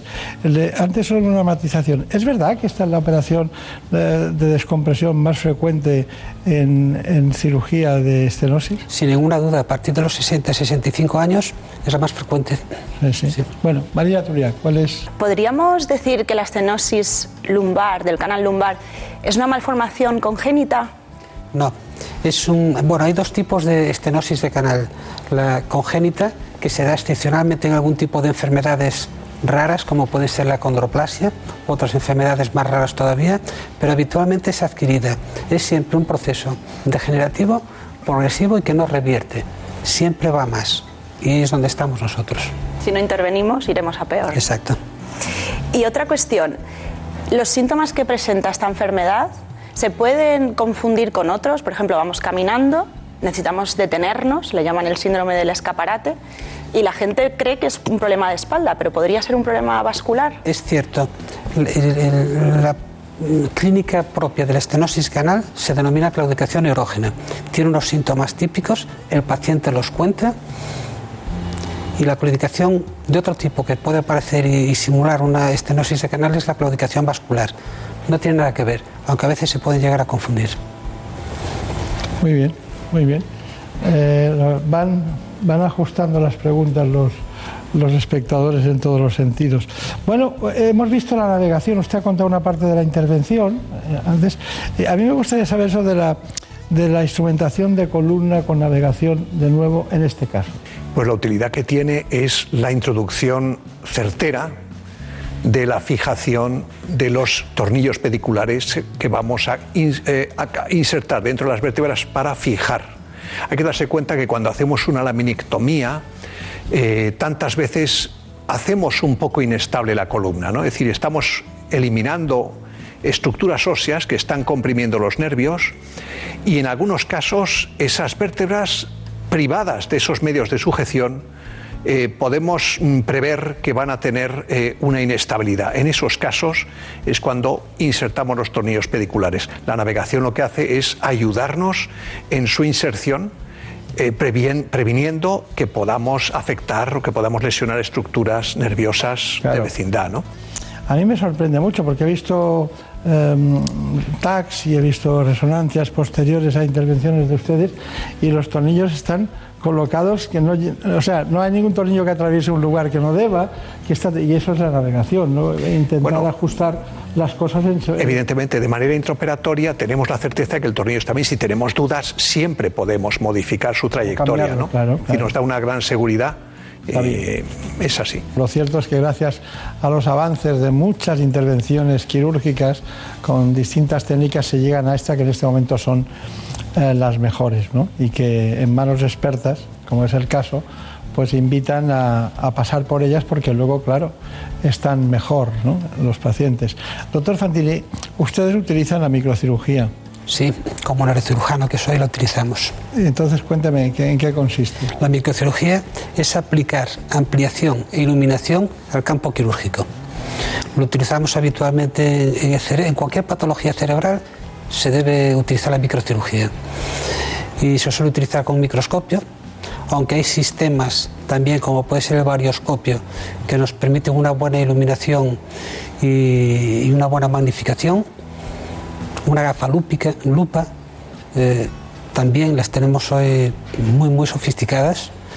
Entonces, la microcirugía es eso, es aplicar magnificación e iluminación al campo quirúrgico. Está bien, está bien. Bueno, pero hay otra cuestión y es que ustedes, eh, eh, una cosa es la microcirugía, la otra la mínimamente invasiva, ¿no? Usted ha matizado también esa, pero a mí me gustaría ver, por ejemplo, ustedes tienen un TAC o una resonancia y ven una estenosis del canal, pero se la- imagínense que se la encuentran en, un- en la zona dorso cervical, en esa zona, y otra en la zona lumbar. ¿Qué hacen? ¿Operan las dos? ¿Lo hacen a la vez? Eh, ¿Desprecian la que es menos importante para las funciones? Eso es un drama. ¿Qué hacen ustedes? ¿Operan dos veces? Eh, sí, si se trata de dos partes de la columna que pueden estar sintomáticas, desde luego, por ejemplo... ¿En el mismo acto quirúrgico? No, no, no. Lo hacemos siempre. Una cirugía la hacemos, convalece, convalece el paciente de esa cirugía y pasados unos meses podemos pasar a la otra. En el mismo acto quirúrgico no. Nunca. No. Son cirugías de mucha envergadura. Claro. Y no con una convalecencia fuerte. Sí. Eh, ¿A qué, ¿A qué se refiere de mucha envergadura? Pues eh, una, por ejemplo, la minectomía lumbar descompresiva con fijación transpedicular, con estabilización, supone una convalecencia de 6 o 8 meses. Una faja rígida tres meses, evitar, inmoviliza- evitar movilizaciones excesivas y que el paciente se vaya concienciando de que ese tema está todavía en fase de, convalecencia, de curación. Doctor Ricardo de Casas, ¿se ha dado cuenta usted o ha visto en la clínica que los pacientes que les operan este tipo de intervenciones, cuando tienen mucho dolor, mucha molestia, dicen, sí, sí, sí, yo me opero, pero al mes y medio quieren estar bien. No, no se acuerdan de que les dijeron ustedes que son cinco o seis meses. ¿Eso pasa o no pasa? Eh, bueno, hay que entender que el paciente cuando se opera de estos problemas, mm, digamos que trae mucha mochila detrás. Son problemas que él viene sufriendo durante bastantes meses, repercutiendo no solo en su persona, sino en su familia. Y eh, por lo tanto, digamos, tiene una ansia por eh, curar, se somete a una intervención quirúrgica que le estresa, una intervención quirúrgica importante. Entonces, eh, bueno, pues ese ansia por estar bien al final se, se traduce en que quiere una recuperación postoperatoria muy rápida. ¿no? Nosotros entendemos que hay que explicarle muy bien al paciente que se opera de esto cómo va a ser su postoperatorio. Nos sucede habitualmente, sobre todo en personas relativamente jóvenes, que mm, se operan, están sintomáticamente mal y habitualmente a las 3-4 semanas, eh, mm, si antes apenas podían andar o estaban tomando analgésicos abundantes, sin embargo a las 3-4 semanas el paciente ha recuperado una gran eh, mejoría, ha experimentado una gran mejoría y entonces quiere desarrollar todo tipo de actividades. Y nosotros tenemos que decirle que debe frenar porque sobre todo cuando hacemos artrodesis tenemos que dar un tiempo para que ese injerto se incorpore pero el paciente tiene esa vitalidad, ha recuperado esa vitalidad, eh, entonces quiere, digamos, mm, bueno, pues empezar a andar, empezar a correr, etcétera, y nosotros tenemos que frenarlo, ¿no? Está bien. Está bien. No hemos distinguido aquí entre hombres y mujeres en estenosis del canal medular. ¿Qué es más frecuente, en hombres o mujeres? Un poquito más frecuente en hombres. En hombres. Varones, sí. Es normal que nos llamamos algo más que las mujeres, porque siempre están ellas en los quirófanos y Yo en- creo, yo creo que es porque el varón ha sometido a más carga mecánica a lo largo de su vida la columna. Y es un, Ah, sí. factor, es un factor determinante. Si las mujeres han pasado la vida llevando cestas de la compra y, y- y trabajando de sol a sol. y, También es verdad. Sí. carga mecánica y los niños. También. bueno, en teoría, según para darle a usted la razón que la tiene, porque lo ha comprobado, eh, mm, posiblemente la carga mecánica venga dada por la actividad laboral que tengan los hombres, ¿no? que es siempre más fuerte, más dura, más, más complicada. Y, y dígame, cuando, al- cuando algún paciente está en las dudas, están- ustedes tienen dudas, y se miran los dos a los ojos y ven que está en un territorio de, no- como dicen los gallegos, no, no de tanta noite como poco día, ¿no? En eso, en el amanecer o el atardecer de la decisión, ¿no? ¿Qué hacen ustedes? Eh, ¿Qué es lo que les indica más intervenir en una estenosis de la sintomatología negativa, el dolor, las molestias? Eh, ¿qué es, qué, ¿Cómo, cómo Yo- deciden eso? Yo creo que la sintomatología positiva y lo que él está limitando y a veces eh, perjudicando en su, en su relación con la familia, con los amigos, llega a afectar psicológicamente. Sí, sí, está bien. Bueno, ¿cuáles son sus conclusiones de este de estenosis del canal? ¿Qué me puede decir como conclusión? ¿Qué Pues como conclusión, como conclusión, pues que la estenosis de canal eh, es una patología vertebral eh, ligada a un cierto envejecimiento, eh, que muchas veces mm, pasa desapercibida, su diagnóstico, sobre todo en fases iniciales, mm, no, es, eh, no es fácil, hay que tener una gran sospecha clínica. Eh, no hay que confundirlo con artrosis, con esas dolencias vertebrales. Eh, hay que estar atento a esa sintomatología que hace que el paciente pierda una gran calidad de vida, deja de andar. Es que es lo característico. Dejo de andar, me duele la espalda y cuando quiero andar me duele la pierna además. Entonces, eh, no debemos confundir eso con otras dolencias, digamos, benignas, y debemos de saber que suele ser progresivo este cuadro clínico. Y entonces hay que mm, diagnosticarlo y el diagnóstico viene por medios de imagen, pues como la resonancia o el escáner, ¿no? No debemos, digamos, escatimar medios en ese diagnóstico para hacer un tratamiento adecuado. Está bien, está bien. Bueno, doctor Fantini, ¿su, su conclusión? Lo ha dicho muy bien el doctor de Casas. La sospe es cada vez más frecuente porque la, la población envejece cada vez más, con mejor calidad de vida. Es una patología que siempre progresiva, irreversible, salvo que la tratemos, sea tratada de la manera adecuada. Y se debe sospechar siempre por la clínica y el diagnóstico certeza es siempre por pruebas de imagen. TAC, resonancia, a veces radiología simple puede, puede llevarnos a sospecha diagnóstica y existe un tratamiento hoy, efectivos además, que mejora la calidad de vida eh, de todos los pacientes, prácticamente de todos los pacientes. Está bien. Bueno, pues realmente ha sido un placer tener a, como dicen también en los, en los ejércitos, esa acción combinada y conjunta de los de ambos dos para llevar a cabo el objetivo de los tratamientos, ¿no? El doctor Ricardo de Casa, el doctor Manuel García Fantini, que en La Coruña pues eh, atienden a muchos pacientes que están afectos de estas dos patologías que quizás sean las más frecuentes de las que acuden a los quirófanos porque realmente no están bien. En buenas manos. ¿Te lo dije o no te lo dije? Sí, papá. Si es que nunca me haces caso. ¿Cuánto dinero te has gastado ya en, en las dichosas humedades para nada? Tienes razón, papá. Si hubieras llamado Murprotec desde el principio, otro gallo cantaría. Que te elimina las humedades de forma definitiva y te dan una garantía de hasta 30 años. Anda, pásame el contacto, porfi. Llama al 930 1130 o entra en murprotec.es. Es que lo que no sepa un padre. La actualidad no para. Por eso los fines de semana también te acercamos todas las noticias. Esto es lo que está pasando ahí fuera. Pedro Sánchez, que este sábado recibía una oferta que se ha permitido rechazar y envía también un Y desde México, Mamen, no llegan buenas noticias. Y seguramente estemos hablando de una de las imágenes ¿De qué del... se habla hoy en otros lugares del planeta? Rusia, Xavi Colás. En Rusia se acabó lo de fumar. Estamos ya en el Reino Unido con Celia Maza. El Partido Conservador inicia... Vamos ahora hasta Italia, Darío Menor. La sentencia del Tribunal Y Constitucional. cerramos en Israel con Hanna Beris. En Israel la semana que termina ha sido muy política. Noticias fin de semana con Juan Diego Guerrero. Sábados y domingos a las 7 de la mañana y a las 2 de la tarde. Te mereces esta radio. Onda Cero, tu radio.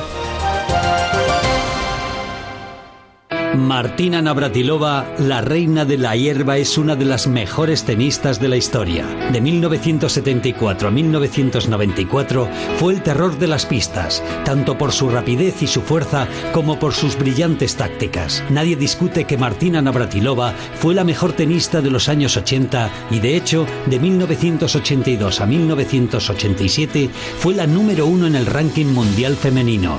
Su espíritu luchador siempre ha estado presente tanto en las pistas como en su vida personal. Grandes deportistas pasan cada noche por el transistor, de lunes a viernes a las once y media y los fines de semana a las once, con José Ramón de la Morena. Como el perro y el gato, un programa para todas las edades y para todos los amantes de los animales. Un programa sin fronteras. Buenas tardes, Mencía. Men- Hola. ¿Qué años tienes? Nueve. Dime cinco animales que hayas visto en dibujos animados. A ver. El perro Snoopy. León. ¿León? Simba. Oh, mira, muy bien. Acá desde Mírale. California escuchando Onda Cero. Cuando se ayuda a un animal en desventaja, uno se siente como un héroe. Así que empecemos a ayudar a los animalitos que ellos no tienen manera de poder defenderse ellos mismos. Qué bueno, Como el perro y el gato, con Carlos Rodríguez. Los sábados a las 3 de la tarde y los domingos a las 2 y media. Patrocinado por Menforsan, los especialistas en cuidados, higiene y cosmética natural para las mascotas. Te mereces esta radio. Onda Cero, tu radio. 25 de noviembre de 1953, una fecha para los amantes del fútbol. Wembley fue el escenario del amistoso entre Inglaterra y Hungría. Los ingleses eran favoritos, ya que jamás habían perdido como locales ante un equipo fuera de las islas. 35 disparos a puerta registraron los húngaros, con Puskas a la cabeza, contra solo 5 de los ingleses. El partido terminó con un contundente 3-6, un partido que forma parte de los grandes de la historia. Vive cada partido con emoción en Radio Estadio, con Antonio Esteba y Javier Ruiz Taboada. Donde Alsina conseguimos entrevistas imposibles. Vamos a felicitar el cumpleaños a Mickey Mouse. ¡Uh! ¿Cuánto cumple? 91. Oye. Es un hombre que ha roto su cadena de frío para concedernos esta entrevista. Se llama Walt Disney. Buenos días, señor Disney. Buenos días, Alsina. Perdone que estoy cogiendo la postura en la silla, ¿eh? Waldomero. Waldomero Disney. Atravesamos la grieta espacio-temporal. Con nosotros, don Francisco de Goya. Francisco de Goyo. Pero eh, usted siempre se le ha conocido como Goya. Lo que pasa es que yo ya era inclusivo, entonces dudé si llamarme de Goye, de Goya, de Goyo, y al final dije, pues, De Galle. arroba. Francisco de Goya, arroba. Le va a ir el cuadro en firma. Muy bien. De lunes a viernes, de 6 a 12 y media de la mañana, más de uno. Donde Alsina. Te mereces esta radio. Onda Cero, tu radio.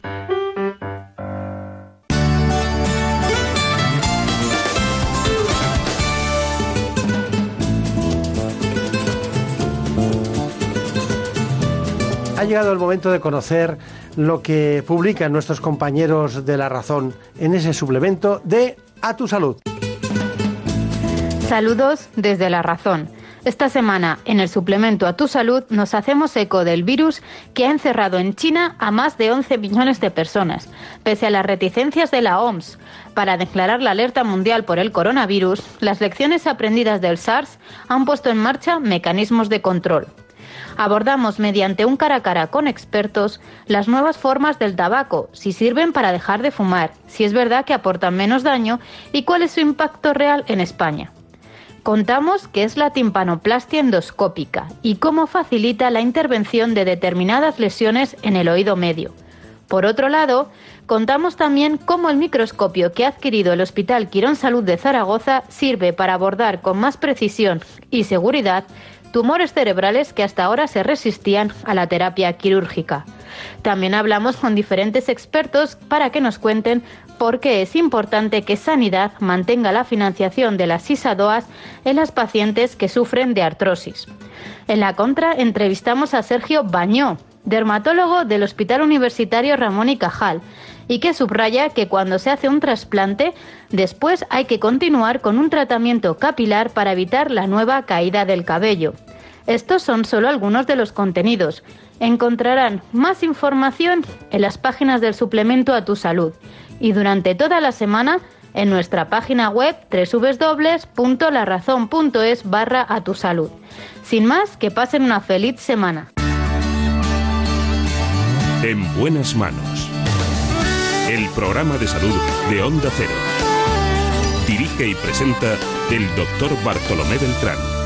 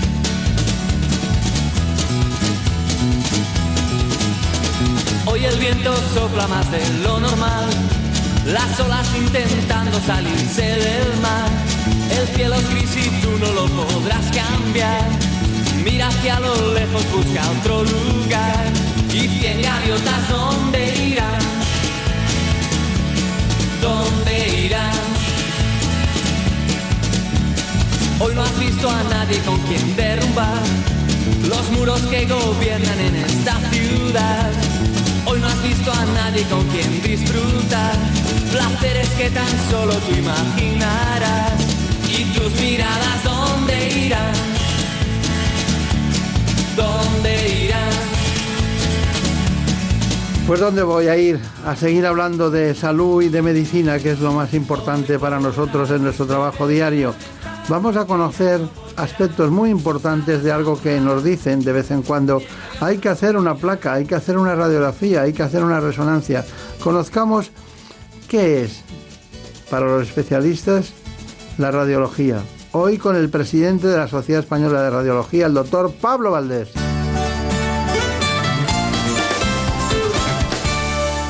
El término diagnóstico por imagen agrupa una serie de tecnologías que permiten explorar el interior del cuerpo sin necesidad de intervención para comprobar si existe alguna enfermedad o lesión.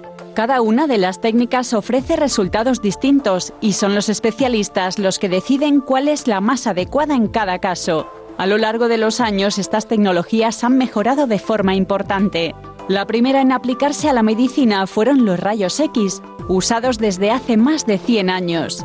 A ellos se sumaron otros como la ecografía, la tomografía axial computarizada, más conocida como TAC, la resonancia magnética, la mamografía y las diferentes modalidades de medicina nuclear. El uso de la tecnología junto con un equipo experto de especialistas constituyen los pilares fundamentales para el diagnóstico, detección precoz e incluso tratamiento de las enfermedades. Bueno, pues aquí está con nosotros el doctor Pablo Valles Solís. ¿no? Valdés Solís. Eh, realmente son apellidos asturianos. ¿no? Asturianos totalmente, sí. Asturianos totalmente. Y cuando se lo oye hablar también. Eso me dice, aunque cuando soy en Málaga me dicen que tengo acento asturiano y en Asturias que tengo acento malagueño, pero bueno. Está bien. Bueno, eh, el doctor Valdés eh, en este momento, aparte de llevar más de 25 años de radiólogo, ¿a ustedes les molestan que les llamen radiólogos? No. No. Es nuestra profesión. Y, y ustedes son más de 6.000, ¿no? En España, socios de la SERAN o miembros de la SERAN, más de 6.000. Radiólogos, no se sabe, pero ba- bastantes más seguramente. Usted, ustedes pertenece a una especialidad oculta, en el buen sentido que son un elemento de diagnóstico fundamental para muchas. Tradicionalmente era para la traumatología o cuando eh, había que hacer una revisión periódica preventiva, la placa de toras, pero ustedes han ido evolucionando periódicamente. Bueno, me gustaría mucho saber, doctor Valdés, eh, este proceso de primero radiología, luego ecografía, luego TAC, resonancia, ¿me, me puede indicar cada cosa para qué, en general, para qué les ha servido a ustedes y en qué han avanzado? ¿Qué se encuentra, eh, diríamos, los pacientes cuando les piden desde la simplicidad de una radiografía hasta un PET-TAC? Bueno, al principio lo que había dicho, ¿no? que la radiografía simple era para ver los huesos. La ecografía fue una primera revolución, sobre todo cuando empezó la ecografía en tiempo real, que tú podías ver, no tenías que esperar un cuarto de hora que la imagen saliera procesada. Una de las grandísimas revoluciones fue el escáner, cuando se inventó, cuando inventó poder ver el cuerpo por dentro sin tener que abrirlo. Pero la primera imagen de un cerebro con una lesión quística, eso fue uno de los hitos de la imagen. ¿no? Y luego la resonancia y demás. ¿Qué pasa? Pues que cada vez las técnicas son más complejas, cada vez aportan más información, el paciente cada vez está más informado y al mismo tiempo cada vez hay que informarle más de cómo va a ser esa prueba, porque muchas veces necesitamos su colaboración. No es lo mismo una radiografía que dura medio segundo, lo que es el disparo y prepararse 10-15 segundos, que una resonancia magnética que puede estar 40 o 45 minutos. ¿No? Un intervencionismo, que, un neurointervencionismo complejo que puede estar una hora con el paciente. O sea, cada, cada prueba es un mundo, como la radiología es una, enfermedad, una especialidad transversal que actúa en todos los campos de la medicina, con todos los compañeros de todas las especialidades, tenemos los pacientes de todo, de los, de todo, de todo tipo. Entonces en ahí estamos siempre. Una cosa que mucha gente igual no sabe. Una de las grandes revoluciones ha sido el paso de la, de la mm, resonancia magnética, de la traumatología. Eh, se hace una placa y después enseguida dicen, vamos a hacer una resonancia. ¿Esa transición qué aporta? Una es que la, la, bueno, la radiografía, aunque si sabes mucha radiografía, das mucha información aparte de lo que es puramente el hueso, que eso es lo, la dificultad de la radiografía simple, que es muy compleja y se estaba abandonando un poco. Es verdad que la resonancia es una técnica tan sensible, tan específica, que aporta, incluso a veces, si hablamos del mundo del deporte, en el, en músculo esquelético, antes de que aparezca la lesión ya puedes ver signos indirectos de esa lesión incluso. ¿no? Y en la neurología revolucionó completamente el campo. El cerebro tú no lo puedes abrir para hacer una biopsia, puedes, pero no lo debes hacer y puedes intentar evitarlo.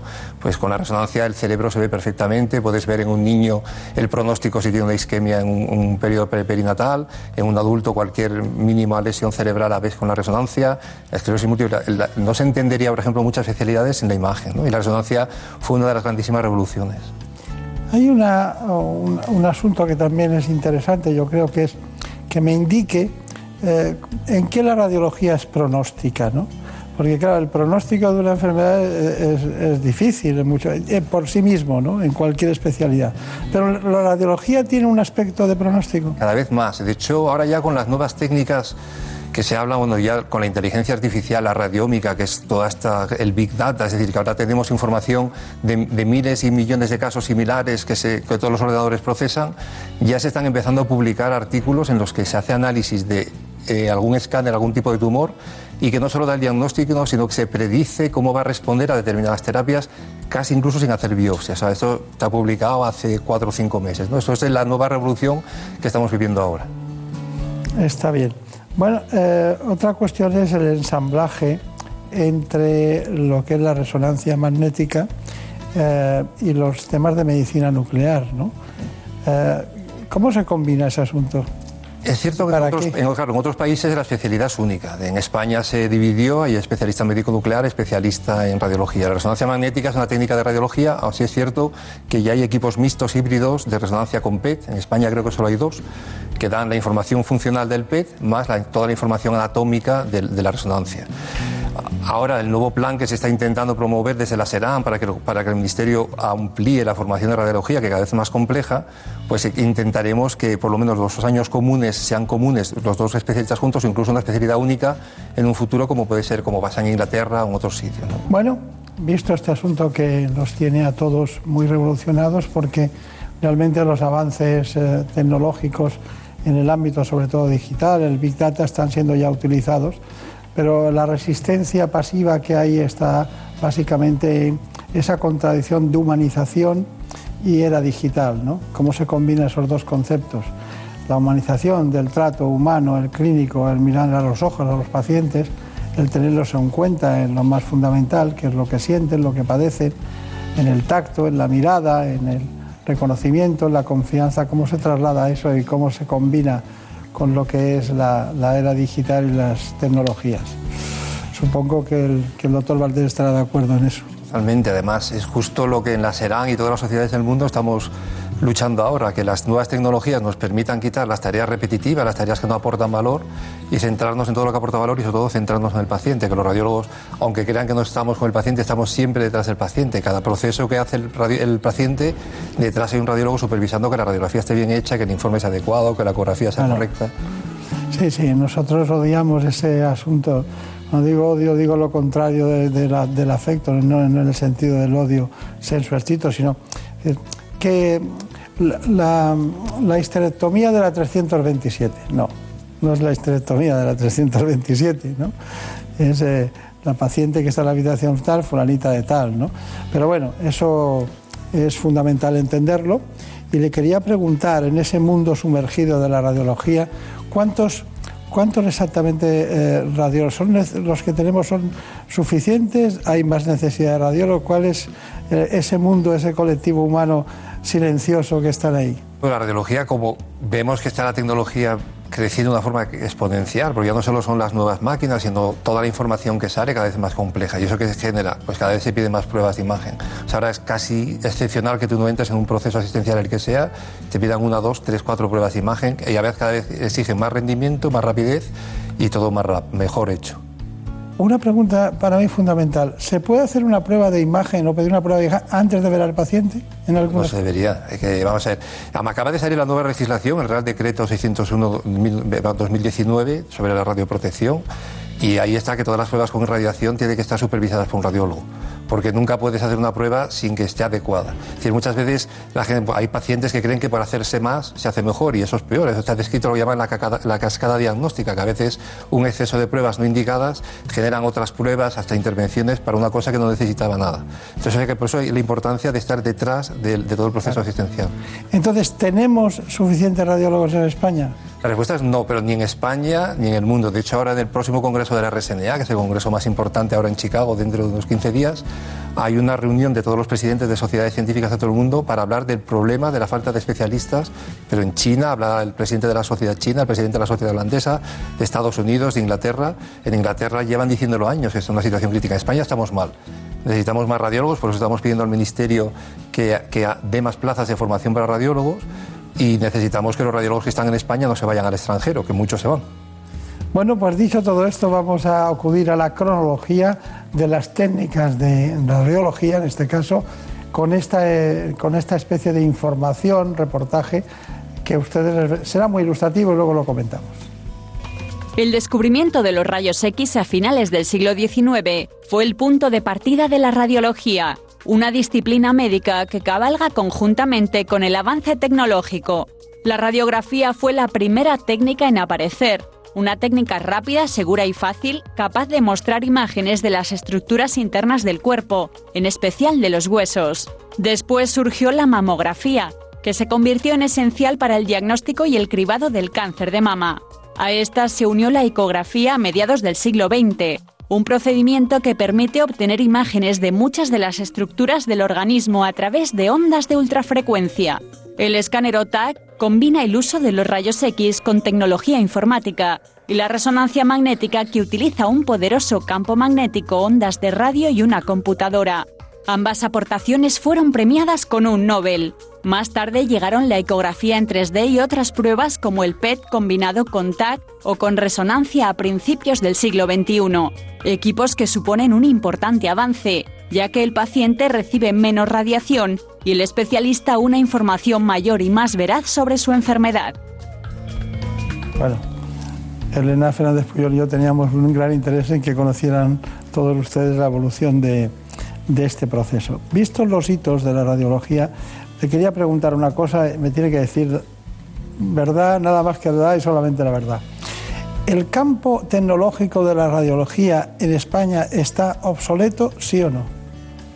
Eh, globalmente sí. De hecho, FEDIN, que es la Federación de, Empresas, eh, hace un análisis de toda Europa y me incluye a España. Entonces, a España antes de la crisis no estábamos mal, o estábamos bastante bien ¿Qué problema hubo durante la crisis? Se dejó de haber, inversiones. El problema de la radiología, que son inversiones puntuales muy grandes, hablamos de equipos de estos que se comentaban en el informe, que están muy bien, por cierto, pues equipos que pueden costar un millón, dos millones de euros. Claro, eso es muy difícil a un gerente de un hospital o a un gestor decirle que invierta esa gran cantidad. Entonces, mientras el equipo tira, lo van usando. ¿Qué pasa? Entonces, durante estos 8 o 10 últimos años hubo muy poca renovación del parque tecnológico. Los equipos siguen funcionando pero, y están haciendo muy buenos diagnósticos, pero hace falta una inversión muy importante. Ahora mismo estamos en una situación mala en España. Está bien. Bueno, pero ustedes también tienen su Día Internacional de Radiología, allí estuvimos nosotros y tenemos esta información. Como cada año, coincidiendo con el descubrimiento de los rayos X, se ha celebrado el Día Internacional de la Radiología. El motivo es dar a conocer el importante papel que juega esta especialidad la radiología tiene un papel fundamental en, toda la medicina. En, principio porque es totalmente transversal eh, muy relacionada con todas las especialidades y además está muy ligado a todo el avance tecnológico, dando soporte a la inmensa mayoría de las especialidades. El radiólogo, con una visión integral del paciente, hace uso de las diferentes técnicas que tiene a su disposición. El radiólogo es prácticamente ahora mismo el, papel central en el diagnóstico del, del paciente, desde que entra el proceso hasta que sale, prácticamente todos los pacientes pasan por radiología. Eh, la imagen de radiología convencional, ecografía, escáner, resonancia. Por lo tanto, ahora casi ningún paciente no pasa por radiología. Ahora que somos los radiólogos, pues el centro del proceso asistencial. Una profesión que en muchos casos es poco conocida o incluso infravalorada. El radiólogo frecuentemente permanece oculto detrás del informe radiológico o detrás de la exploración radiológica. Esta especialidad está cambiando en los últimos tiempos gracias a los avances tecnológicos, pero el radiólogo va a seguir siendo un profesional indispensable dentro del sistema sanitario. Cuando hablamos de que España es un país que tiene un sistema sanitario público extraordinario, yo a veces me pregunto en muchas ocasiones, hablando sobre el parque tecnológico, porque nosotros no hemos venido aquí a vender aparatos, pero sí hemos venido a que cada, cada paciente pueda tener las necesidades cubiertas y no gastar el dinero en traslados de ambulancias o en otro tipo de gastos que, que llevan a... Porque claro, una radiología o un sistema diagnóstico por un radiólogo bien entendido evita muchas intervenciones más y evita muchas incapacidades, porque usted sabe que cuando estamos hablando del área neurocerebral estamos eh, hablando de cosas muy delicadas y hay que tener la tecnología suficiente.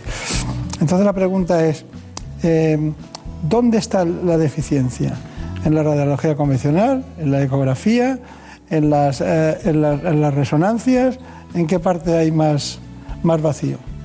El informe de FENI la verdad que lo analiza todo y pone por, por modalidad y por incluso distribución espacial. Nosotros en la SERAN hicimos un, un, informe similar hace un par de años por comunidad autónoma preguntando a los hospitales. Entonces hay asimetrías, hay comunidades que están mejor, otras, pero es lo que suele pasar en España en todo el sistema sanitario. Globalmente eso no quiere decir que no se esté dando una, una, una atención adecuada. En, hay sitios, por ejemplo, que lo, hablábamos, lo que hablaba del, del sistema del neurocerebral, el código ictus, que está ahora muy en boga porque es verdad que un diagnóstico precoz está evitando, hace que los pacientes a los dos días estén prácticamente asintomáticos gracias a un diagnóstico muy precoz y las técnicas de imagen se está haciendo. El tema que haya obsolescencia tecnológica quiere decir que en algunos sitios puntualmente no tienen la ultimísima tecnología, pero es que no todo el mundo necesita la ultimísima tecnología. Muchas veces hay que adecuar la tecnología a cada, a cada, cada centro, a cada proceso asistencial. Eso globalmente está conseguido. A todos los radiólogos encantaría tener las mejores máquinas, como a todo el mundo le gusta tener el mejor coche, y muchas veces no hacen falta. Eh, ¿Que se están haciendo las cosas bien? Yo creo que sí. El sistema, seguimos haciendo las cosas muy bien, gran, gran parte gracias al sistema de formación MIR, gracias a, a, a, lo que creo que los profesionales en España estamos muy bien formados, hay muchísima formación y de hecho en los extranjeros, en todos lados, se rifan por llevarse profesionales españoles. En los congresos internacionales seguimos estando en el primer nivel, o sea que la, radiología, la, la medicina española, la radiología española está en un primer nivel. Que podríamos tener mejores máquinas, ojalá, y las hay, pero es verdad que todavía hay sitios que tienen muy buenas máquinas. Globalmente podría mejorar, hay equipos ahora que dan menos dosis, todo es mejorable. Generalmente, cuanto más cara es la inversión, peor suele estar, porque es eso, porque es más cara. La gran verdad es que todo es mejorable. Sí. bueno, Siempre. De todas maneras, una cosa que es mejorable es la necesidad. Eh, porque no es lo mismo tener la necesidad de estar bien al, día, al poco tiempo que la necesidad de poder jugar lo antes posible, como es el caso de los profesionales, y ustedes combinan lo que es eh, lo que fue en este, en este congreso, dedicaron el, el, el momento al deporte y también la imagen, la radiología. La radiología tiene relación con otras especialidades, colaboración que resulta fundamental. Cuando un traumatólogo indica una prueba diagnóstica a un deportista, detrás siempre hay un radiólogo para interpretar los resultados. La relación de la traumatología con el diagnóstico por imagen está en relación de siempre. Eh, no se monta un servicio de urgencia en ningún país que no haya además una sala de rayos. O sea, la imagen es trascendente para la lesión del aparato locomotor y también para la parte blanda gracias a la resonancia. Yo creo que es un tándem más unido de ninguna otra especialidad en medicina. En la actualidad existen diversas técnicas de imagen que permiten diagnosticar, monitorizar y tratar eficazmente enfermedades y lesiones deportivas. Hace 20 años el papel de la radiología en la lesión deportiva pues prácticamente sería nulo, pero hoy en día hay dos técnicas de imagen que son imprescindibles para el diagnóstico de estas lesiones, son la ecografía y la resonancia magnética, que todo deportista sabe que es las que, las que permiten hacer el diagnóstico y no solamente eso, sino el pronóstico y muchas veces guiar el tratamiento. Técnicas que además determinan el pronóstico y en muchos casos facilitan la incorporación a la práctica deportiva, ya sea profesional o amateur. Me imagino que los tiempos van cambiando, que la radiología ha evolucionado a favor siempre del diagnóstico, del buen diagnóstico y eso siempre yo creo que es una, una, una mayor seguridad para los médicos de, los, de las entidades deportivas y del propio lesionado. Y es que un deporte seguro solo se puede practicar cuando se realiza un diagnóstico seguro. Bueno, esto es lo que hay. Y las cosas que se encuentran a veces buscando otras, ¿no? Eso, eso pasa mucho. ¿Y qué me dice de la telemedicina?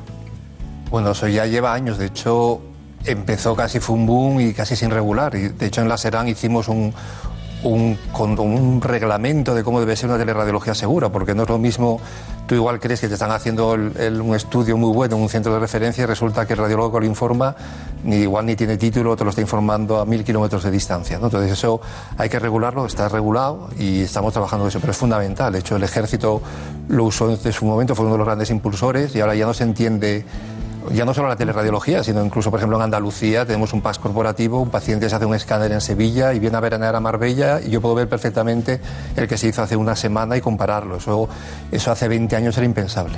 Claro, claro.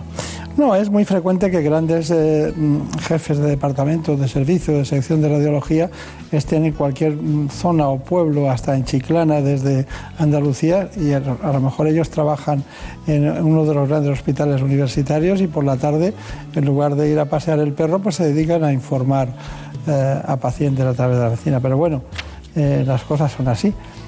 Mm, dígame, em, hay una cuestión para nosotros que es fundamental y es, claro, el grado de deficiencia, el grado de deficiencia eh, que tiene un paciente para mí, aparte de que no sabe las, las tecnologías que usen, es cómo, cómo, se combinan los tiempos.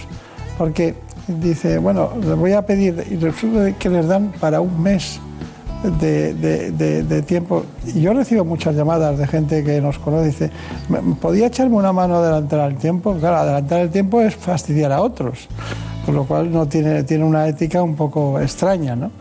Pero ¿qué, ¿cómo se puede solucionar eso? Es complicado. Uno de los temas más complicados en medicina y sobre todo en radiología es lo que llama la adecuación de la prueba. Es decir, eh, hay pacientes que pueden esperar igual un mes o dos y no pasa nada porque es un- una cosa menor, otros pacientes no pueden esperar un día.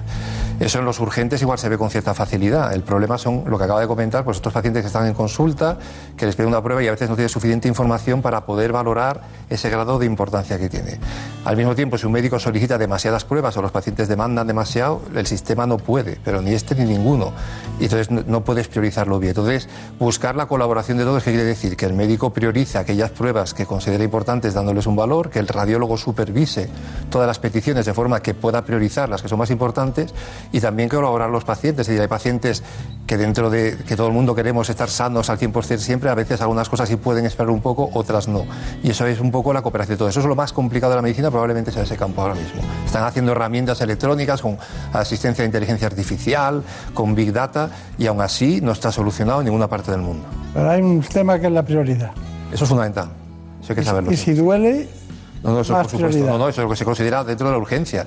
Y eso en la urgencia lo vemos cuando tú haces una guardia, incluso no tienes muy claro un paciente, pues tú vas a la urgencia, incluso miras la cara de él. A veces lo decimos que los radiólogos muchas veces hacemos más entrevista y más cuidado al paciente que muchos médicos cuando le hacemos la ecografía. finalmente, ¿cuál es su conclusión? Bueno, pues la, que, bueno, la radiología en España yo creo que es una, especialidad relativamente poco conocida, creo que cada vez más. Por supuesto, yo creo que los especialistas que trabajan con nosotros, con los que trabajamos, porque es un trabajo en equipo, se valora muchísimo, se trabaja en equipo en los comités de tumores, en cualquier tipo de comité multidisciplinar. Yo creo que los pacientes cada vez nos conocen más, el tema de la imagen de la mama es fundamental porque ellos ven las pacientes, las señoras entran y saben que entran en, en radiología, que le hacemos todas las pruebas en un mismo acto, la biopsia, la ecografía, la mamografía. El intervencionismo está revolucionando, revolucionó la medicina cada vez más. De hecho, muchas especialidades están intentando meterse en esos campos, somos radiólogos. Entonces, en ese sentido, bueno, pues que creo que el sistema sanitario goza de una buena salud y goza de una buena radiología. Que tenemos que mejorar, tenemos que luchar por formar más radiólogos, tenemos que conseguir mejores máquinas, tenemos que conseguir que se invierta más dinero. Y bueno, con iniciativas como esta para que la gente nos conozca, que yo lo agradezco mucho como presidente de la SERAN, y que a ver si conseguimos difundir todavía más esto que creo que es importante saber ¿no? para la ciudadanía. Muy bien, pues ha sido un placer eh, conocerle y ve- verle de cerca porque siempre vemos los resultados de su trabajo, pero nunca la imagen de las personas, igual que les pasa a todos ustedes. En buenas manos. El programa de salud de Onda Cero. Dirige y presenta el doctor Bartolomé Beltrán.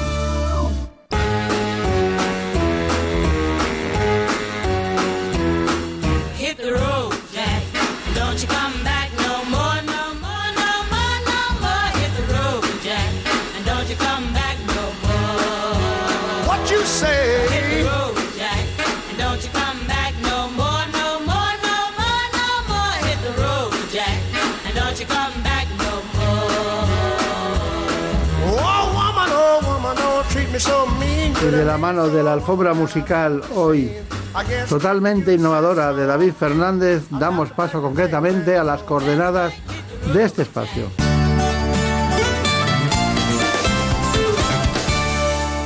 Por un beso tuyo, contigo me voy. No me lo pregunto, contigo me voy. Que se me fue del alma,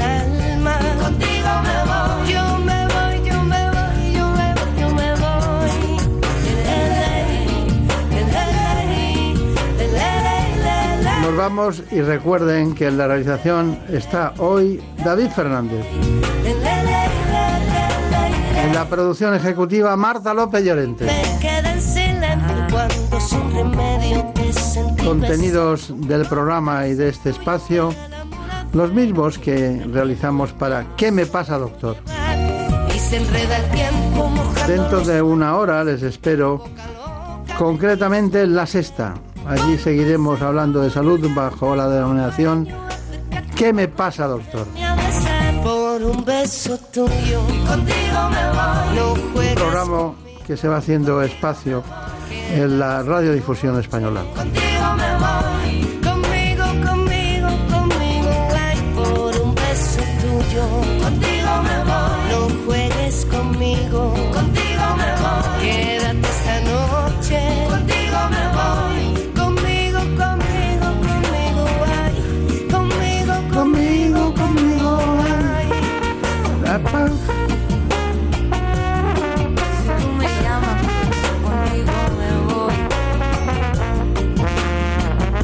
Seguiría con ustedes hablando de salud, pero ha llegado el momento de decirles adiós, que pasen buen fin de semana. Por un beso tuyo, contigo me voy. No me lo pregunto, contigo me voy.